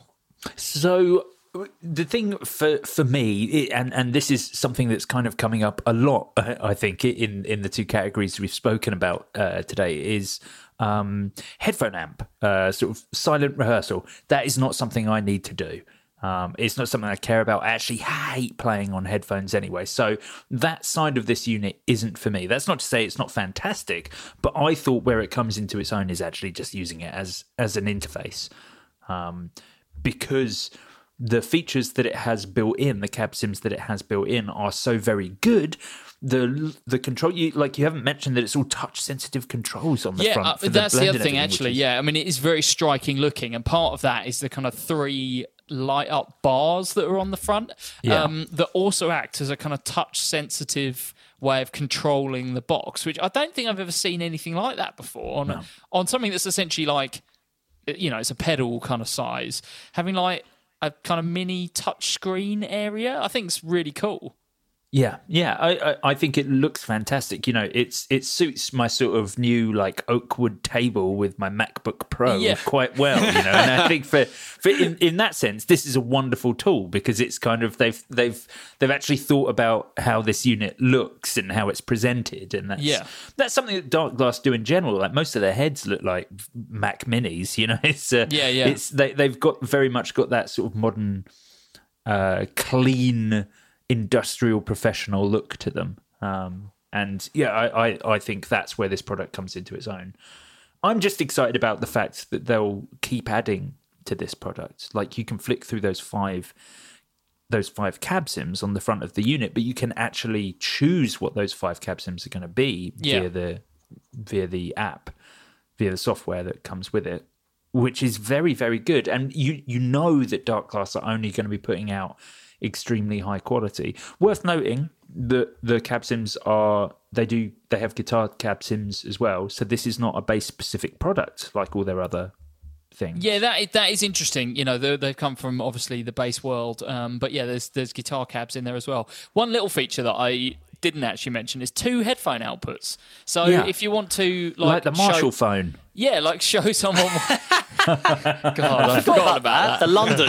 Yeah. Why, why didn't that win? Why did we should have made that win? Yeah, yeah, yeah. Um, but yeah, so if you want to show someone an idea quickly, um, and you obviously don't have any uh, anything you can play the the audio out of, they can just plug their headphones in as well, so you can both hear it at the same time. I thought that was pretty neat, and that really kind of sums this product up. It's just a kind of really neat go to box to have around, and and like you say, Joe, it it's, helps that it's pretty uh, good looking as well. Well that it's you know it doesn't look like just a bit of kind of clunky utilitarian kit. It's very well designed as well. Well, it's so versatile. Like you could even you could take it to a gig, run your head as long as it's not a valve head, run your head into this as your cab sim into your front of house. Yeah.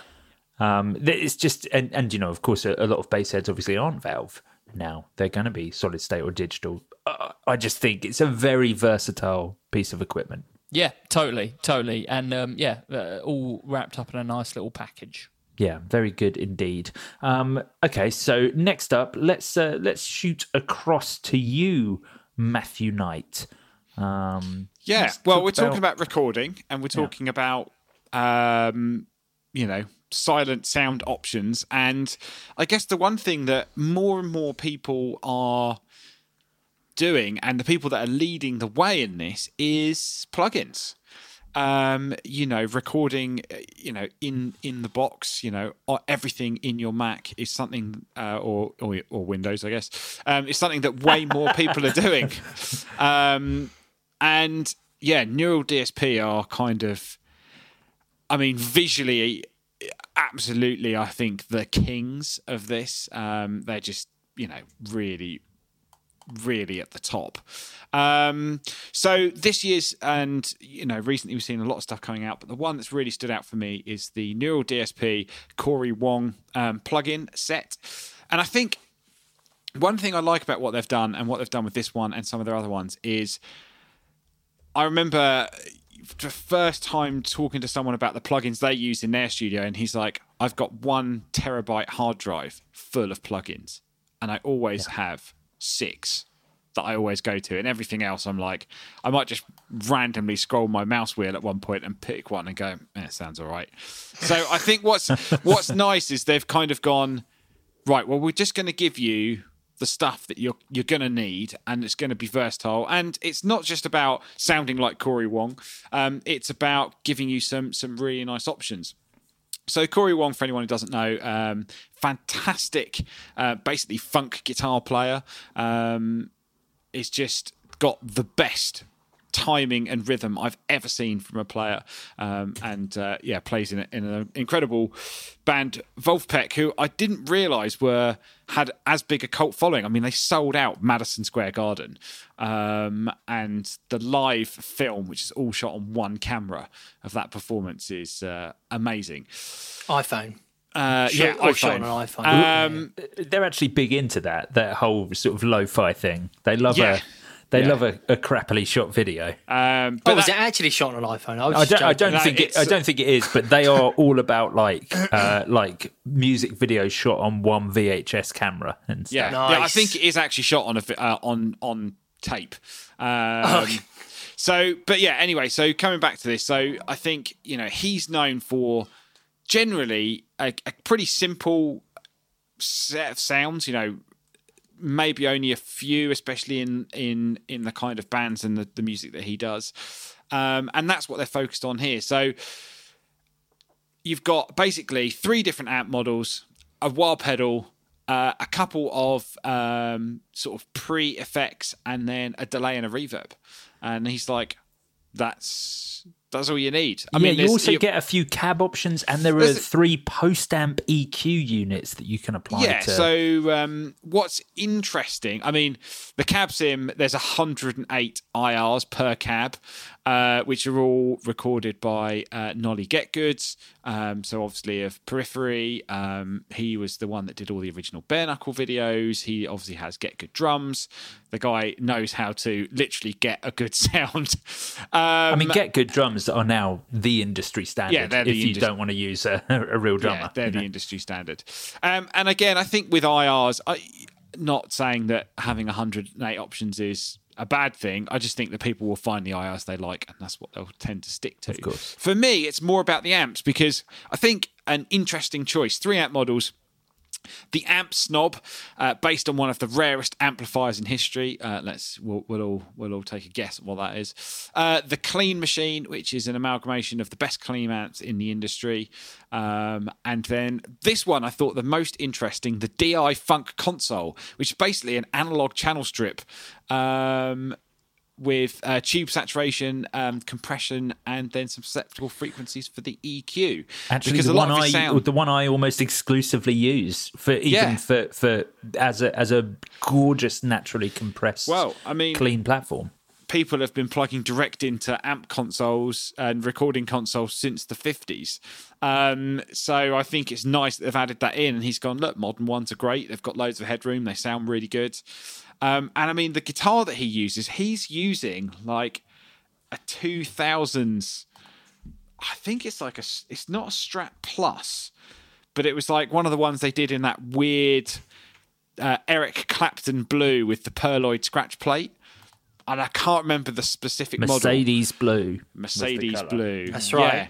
Yeah. Um, so yeah, it's just like a 2000s American standard Strat. Um, but the options that you seem to that I've seen people get in terms of sounds and demos, I'm like, man, it's um, it's amazing. It's incredible. When it comes to the effects, I mean, they're absolutely fantastic. You've got a really lovely compressor and like a, a pair of drives. I can't remember what the the fourth. Uh, sort It's uh, well, the drives are the tuba and the big rig. Um, and uh, the delay is just simply called delay. Reverb the- is called. Sorry, the delay is called the delay AA, and the delay AA is is extremely good. I would say the delay is fantastic, but really the thing that's amazing is the shimmer reverb that comes with this unit.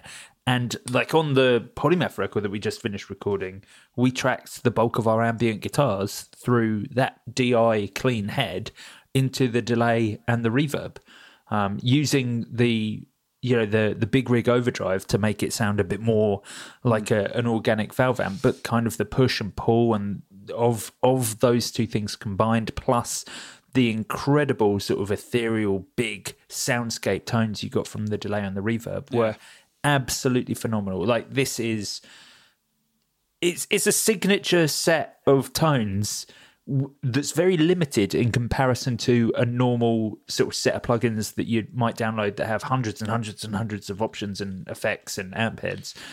It's very simple, but they are very good. Comes with a set of um uh, a bass presets in there as well, and a set of uh, uh, Rabea Massaad presets on the Cory Wong. Yeah, I think um, I think the way that I uh, just you know with you talking there and, and about recording Joe, and the way that I would round this up, and and I guess Neural DSP and and why I think this is you know a great product this year is they're making guitar plugins and working in the in the DAW as it were appealing to guitar players because I think it's never been appealing to guitar players. But people now, musicians now, aren't just guitar player or whatever, they're a producer and a mixer. They're doing everything at home. And it's just not overwhelming. They just look good. It's simple. I mean, if you look at the amp one, it's just there's a couple of controls and then it's the amp controls. It's like, oh, I know how to dial in an amp. I mean, like, it sounds good. Um, I, you know, my only downside is uh, similar to something I think you said earlier, Joe, which is one thing I'm still not used to, which is hearing guitars and playing guitars through monitors. Right. I just, it doesn't. Uh, I guess you know it's from all that time we Investing spent. good monitors, I think, is the answer there. But yeah, maybe. I mean, I just like plugging a guitar amp into a cab and then feeling some air. what, And what, what do you what do you have as your monitors at home? Oh, I've just I, I don't do any home recording, so Right, I just have okay. some basic monitors. But I mean, even when I've been in, you know, I, I wouldn't say it sounds bad through monitors because when I've been at my friends and you know he's done a lot of stuff, you know, similar using using plugins. I'm like, it sounds great, but there's a disconnect between the the dynamic push and pull uh, of feeling and hitting the strings and feeling a natural sag and compression from valves or whatever coming back at you through a speaker cab that I think is very difficult to replicate. But ultimately, no one's going to hear that. It's it's pure it's pure player experience. It's pure player feedback. Yeah. Um, and that's I think that's the only thing that's um, that's tough because yeah, you can have some really great monitors and a great sound, but it still doesn't feel the same. But not Yeah. that's not discredit as a bad product because, like I said, I think the thing that Neural have really done is made a has, has made home recording for guitar players way more appealing and way easier. And that Yeah. I think is is why it's such a great product. Yeah, yeah, yeah. You're yeah, you're you're absolutely right. It is a it is a completely fantastic product. Um, obviously not for everyone, but then this is the other category. Um, so we'll kind of have to see uh, see how that goes. Jay Cross, why don't you talk to us about your favourite thing? Tottenham Hotspur Football Club. Yeah, Well, not after today's result. no, certainly not after today's result. Um, This will this will be not timely by the time this podcast goes out. But try Oh, yeah, try prob- and guess it- when, what day we recorded this by what I just said. it probably will. Let's be honest. Yeah, well, yeah, Um, it could be any game. what was this? I, I didn't see. Tottenham Spurs are rubbish, scores. basically. Don't even Google it. Don't worry. Uh, so, of course, is Gear of the, what would Gear of the Year be without uh, me having an opportunity to talk about a bloody fantastic power supply? And I feel like, uh, you know, I've mentioned it a number of times about how I was vindicated in the uh, the aftermath of Gear of the Year, where everybody last time we talked about the uh, the MXR ISO Brick Mini, everyone in the the weeks and months that passed went, oh, I tell you what, this actually is great. I bought this. This is fantastic. Well, my friends, I'm here with the chaser, and that chaser is the uh, brand new Cioks. Well, it's not brand new, but it's this year. The Cioks uh, uh, power supply, the DC7, uh, which is the first of their um, future power generation power supplies. Uh, so this is this is just a, an absolutely fantastic piece of kit. Um, you've got seven outputs, each of, of which are capable of running at 660 milliamps each, completely isolated. Uh, so you could run seven Strymon pedals off of that if you wanted to. Uh, you could probably run what's a Eventide H9, Matty? Ooh, uh, slightly different because I think it needs nine volt center pin positive. Oh, does it? Oh god. Yeah. Uh, all right. Okay. So I think it okay, actually so probably power can't supply. probably can't do that then. Okay, fair enough. But ignoring that, it can do basically anything else. So you've got uh, the seven uh, 660 milliamp 9 volt outputs, uh, but each of those outputs can be run at 9, 12, 15, or 18 using a really um, interesting little uh, dip switch selection. Um, which is the if both so there's two dip switches next next to each output. And if they're both down it runs at 9 volt. If they're both um, up it runs at 18 volt. If one side is up and one side is down it's 12 and then if those are reversed it is the uh, it's 15 it's really really interesting and it's very clear. So you can clearly see what it is that you're doing um, it is uh, one of the other big things about this is it's really really small. So it's only got uh, it's only an inch. Uh, the profile's only an inch tall, so it will fit under. I mean, basically any. I mean, you could put that in your pocket and it'd be Fits fine. under a Metro, which is really good. So the uh, the Pedaltrain Metros. Mm-hmm. Um, so that's good. You've also got uh, five volt uh, USB out, so you know you can charge your phone, which is great. That can that can be in your other pocket, so that's great. Um, and then it's also got a um, 24 volt out, which would allow you to connect it to uh, one of their um, uh, one of their like uh, follow up power supplies. Follow up's maybe not the right word. Expander, that's the word I was looking for. So they do an eight and a four um, expander as well, which gives you uh, eight or four extra outputs, um, which is something that was kind of uh, popularized by, I guess, popularized by the. Um, uh, the Zuma and the Ojai, uh, the Strymon power supplies. Um, and uh, lots of people have kind of run with that idea, and um, it's you know it's proven really popular. Being able to expand rather than to repurchase, I think, is a fantastic um, idea. Even if they're not the first to think of it, they've certainly perfected it by by giving you such a broad range of products that you're able to do that with. Yeah, and you know the other thing about this is they're they're really not a huge amount of money. I mean, the obviously it's it's difficult when you're talking about power supplies and kind of premium power supplies, but the DC7 is about two hundred and twenty quid, uh, depending on where you're looking to. Yeah, it's sub 240, 250 quid, um, so that's really good. And then the DC, uh, the um, the eight is I think I saw that was under 200 quid. Yeah, so the 8 is uh is under 200 quid. So you, if you got both of those, you'd be spending 400 quid, but you'd be able to run uh, 15 pedals off the back of it, which would be, you know, that's That's a lot of really, pedals. It really I mean, is, and yeah, the yeah. rest with the nine volts running at 660, you can run a daisy chain of, of you know, up to probably up to eight um, daisy chained off of just that one. Yeah, no, that's that's a really good point. That's a really good point. The the only downside to this for me is um, the uh, you kind of need to go all in with the with the the family because it is a um, they use RCA connectors rather than standard kind of uh, pedal connectors. Um, but obviously, you get loads of those with that. That's something that would put some people off, but whatever. You get loads of adapters with the with the power supply. There is a substantial set of uh, of adapters with the power supply and the RC, uh, uh, the RCA RCA. I just RCA cables, RCA. yeah. I just immediately forgot what it was called. Uh, is, is MCA just a- from the MCA from the Beastie Boys. Yeah, exactly. Yeah, Mm-hmm. um, it's just a better connection anyway. The the only thing you haven't mentioned is the little uh, traffic light situation they have to let you know if you're overpowering the power supply. Yeah, it lets you know how much of the power you are using at any one time. So, um, you know, I think I think this is great. I, th- I think it looks great. It's um, it's that kind of um, like m- uh, matte uh, metal feel. It's it's like it feels a bit like I don't know. It feels a bit like uh, it feels a bit like grip tape, like on a on on a skateboard. That's what it feels like. But it's Yeah. metal and it's you know it's it's really uh, it, it looks great. it's. I, I mean, power supplies are just the bloody best, aren't they? You know.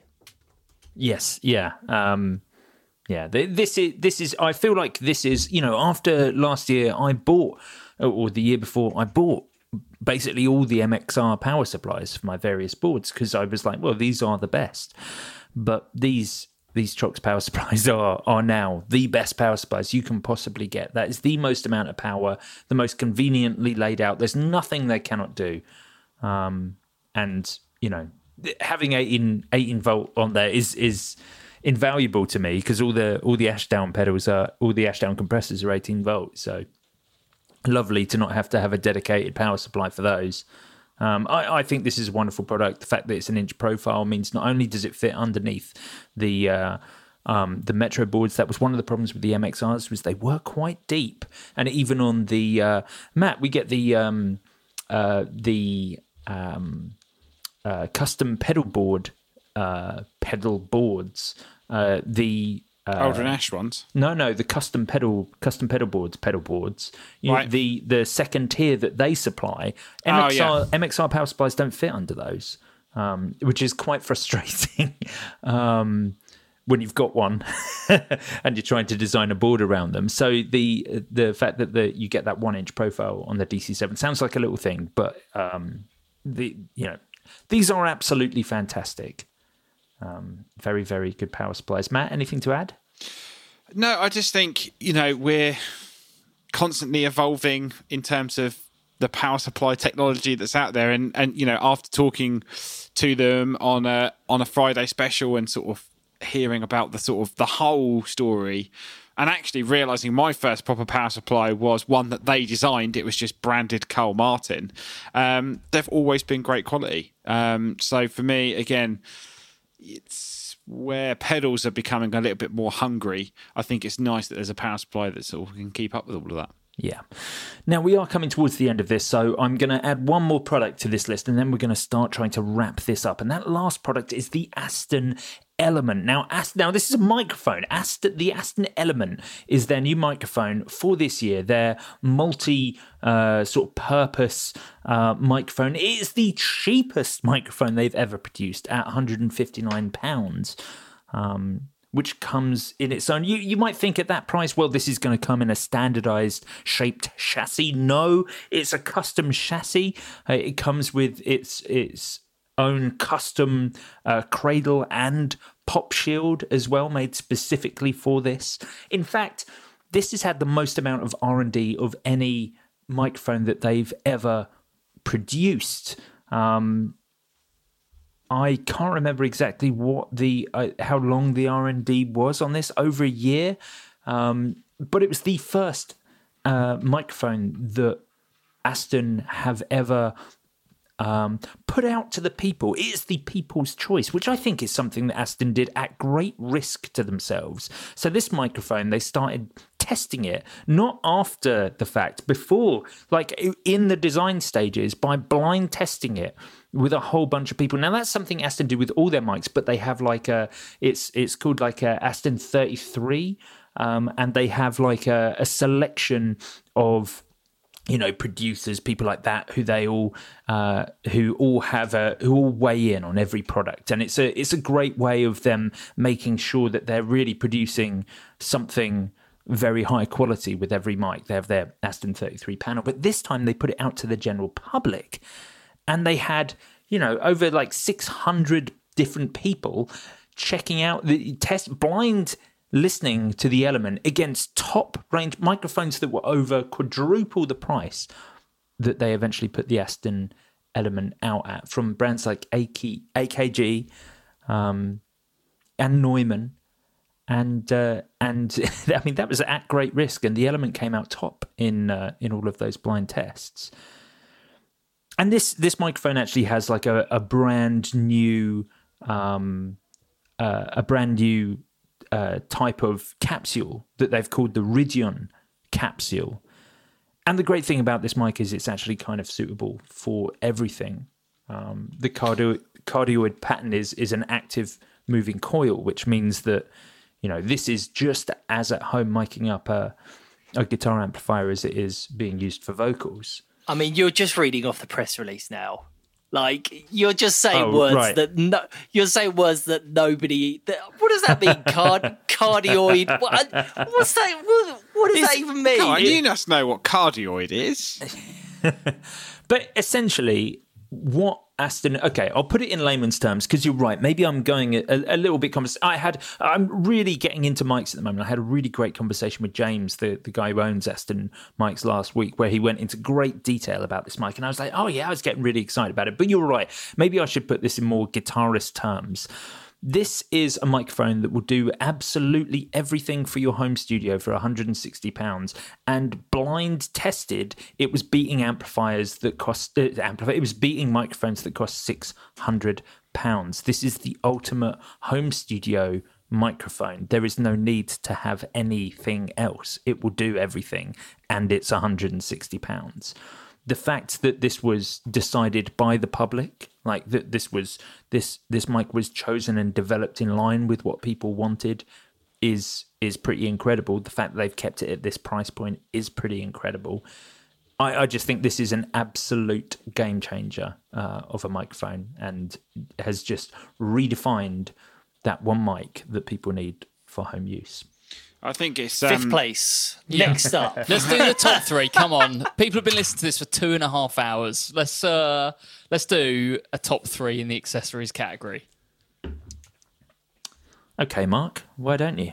Uh, I will. I'm going to go um, Cioks Power Supply. I'm going to go uh, Cory Wong and Two Notes Captor X. I think it's a really good handful of products. For me, it would be the power supply, the element, and the uh, Captor X. I would go with the plug-in. I would go with the dark glass, and I would probably go for the uh, Captor X.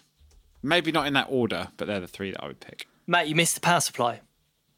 You forgot to say Power Supply, Matty. Matt, you missed the power supply. I did. I Which don't one? want to say You, power you got supply. one. You you got it wrong. You got one wrong. I I've, don't I've already got a understand. power supply that I like, Oh, and it's really okay. good. So sorry. Okay, so we've left me to go last. So let me just look at what you guys. He's, he's going to add up the numbers. Here we go. okay, so um, it's really hard because I have all of these products and I really like all of them. Um, Yeah, that's that's Share why a the microphone. Joe. That's why a microphone has made it into the uh, into the accessories list. Um, okay, so the the Captor X is an is an obvious choice. I think um, it's it's very very good and it's a bit of a game changer. Um, and then and then I, I think I'm going to have to go. Uh, I'm going to have to go Cory Wong, the neural DSP Cory Wong, because it's so very good, and the Cioks power supply. Uh, that's that's my that's my bet. So where where we ended up, I didn't actually really look at anyone else's. So I seem to have Don't selected the same thing as you, Mark. yeah, I think those, the same for thing me, as you. those are the three standout products. And um and let's see. So We know Jay uh, doesn't care about software, so he obviously didn't pick the Cory Wong. But I think even you could be persuaded, Jay, by the fact that it's you know it's proven so popular, um, and it's just a really good little package for for guitar players. uh, yeah, sure, but it isn't a power supply, so I just yeah, I'm not So, trying to get you first to all- remove the power supply. f- first of all, has everyone voted for the Captor X. Yes. Yeah. Yes. And has everyone voted for the Cioks? No, Jay- No. So uh, the no, yeah, Matt, Matt didn't. Matt didn't. So so the the Captor X, but the two notes Captor X, kind of by default, as the It's only the product we've all Yeah, we've yeah. all voted for, is the winner. And once again, as with the last category, we're coming down to choosing the next two, where of course I guess we have the Cory Wong thrice has appeared three times, Yep. and the Cioks has appeared three times. Well, that's, So your- really, that's your next two then. Those, Tho- those, those are the two next runners up. Two. Uh, don't we choose an order for those? No, no, no. It's just two runners up. Oh, well, I guess then I yes, think they're the- equal. They they are equal, and I guess the Cioks and the Cory Wong coming up in second place. Well, there you have it. The Cioks power supply and the and the Neural DSP Cory Wong runners up. Best things you can purchase this year. You know, both less than two hundred pounds. Very good. And the and the Captor X, the Two Notes Captor X. What a wonderful device to make sure you can use your Valve amps at home. Um, there you have it, dear listener. That is uh, that is the end of this, the second episode in our Gear of the Year series. We decided upon amplifiers and other um, in this episode. Next, well, tomorrow we're going to be taking a look at, although we, we are not recording this till next week, but tomorrow, dear listener, you'll get to listen to the effects episode where we where we have the most amount of stuff. If you I mean, thought this episode think- was long, Yeah, I was going to say, if you think the first two episodes have been long, we've got to do effects after this. So I'm looking Yeah. at the list now. It's about twice as long as the other. There's about 30 products. There's about 30 products. Yeah. And we're going to have to give a detailed, lengthy uh, That's where I can discussion see about that- every uh, it's single one of these. That's where I can see the most fights happening as well, because everything in that list I think is pretty good. Yeah, it's it's been such a good year. It's been such a good year. Well, anyway, that that does uh, draw us to a close of this episode. Thank you very much, dear listener, for tuning in. Join us on the internets and follow uh, follow Guitar Nerds and see how we're getting on with the rest of Gear of the Year. And we'll be back tomorrow with more of this guitar nerdery. Farewell. Bye bye. Cheers, gang. Bye.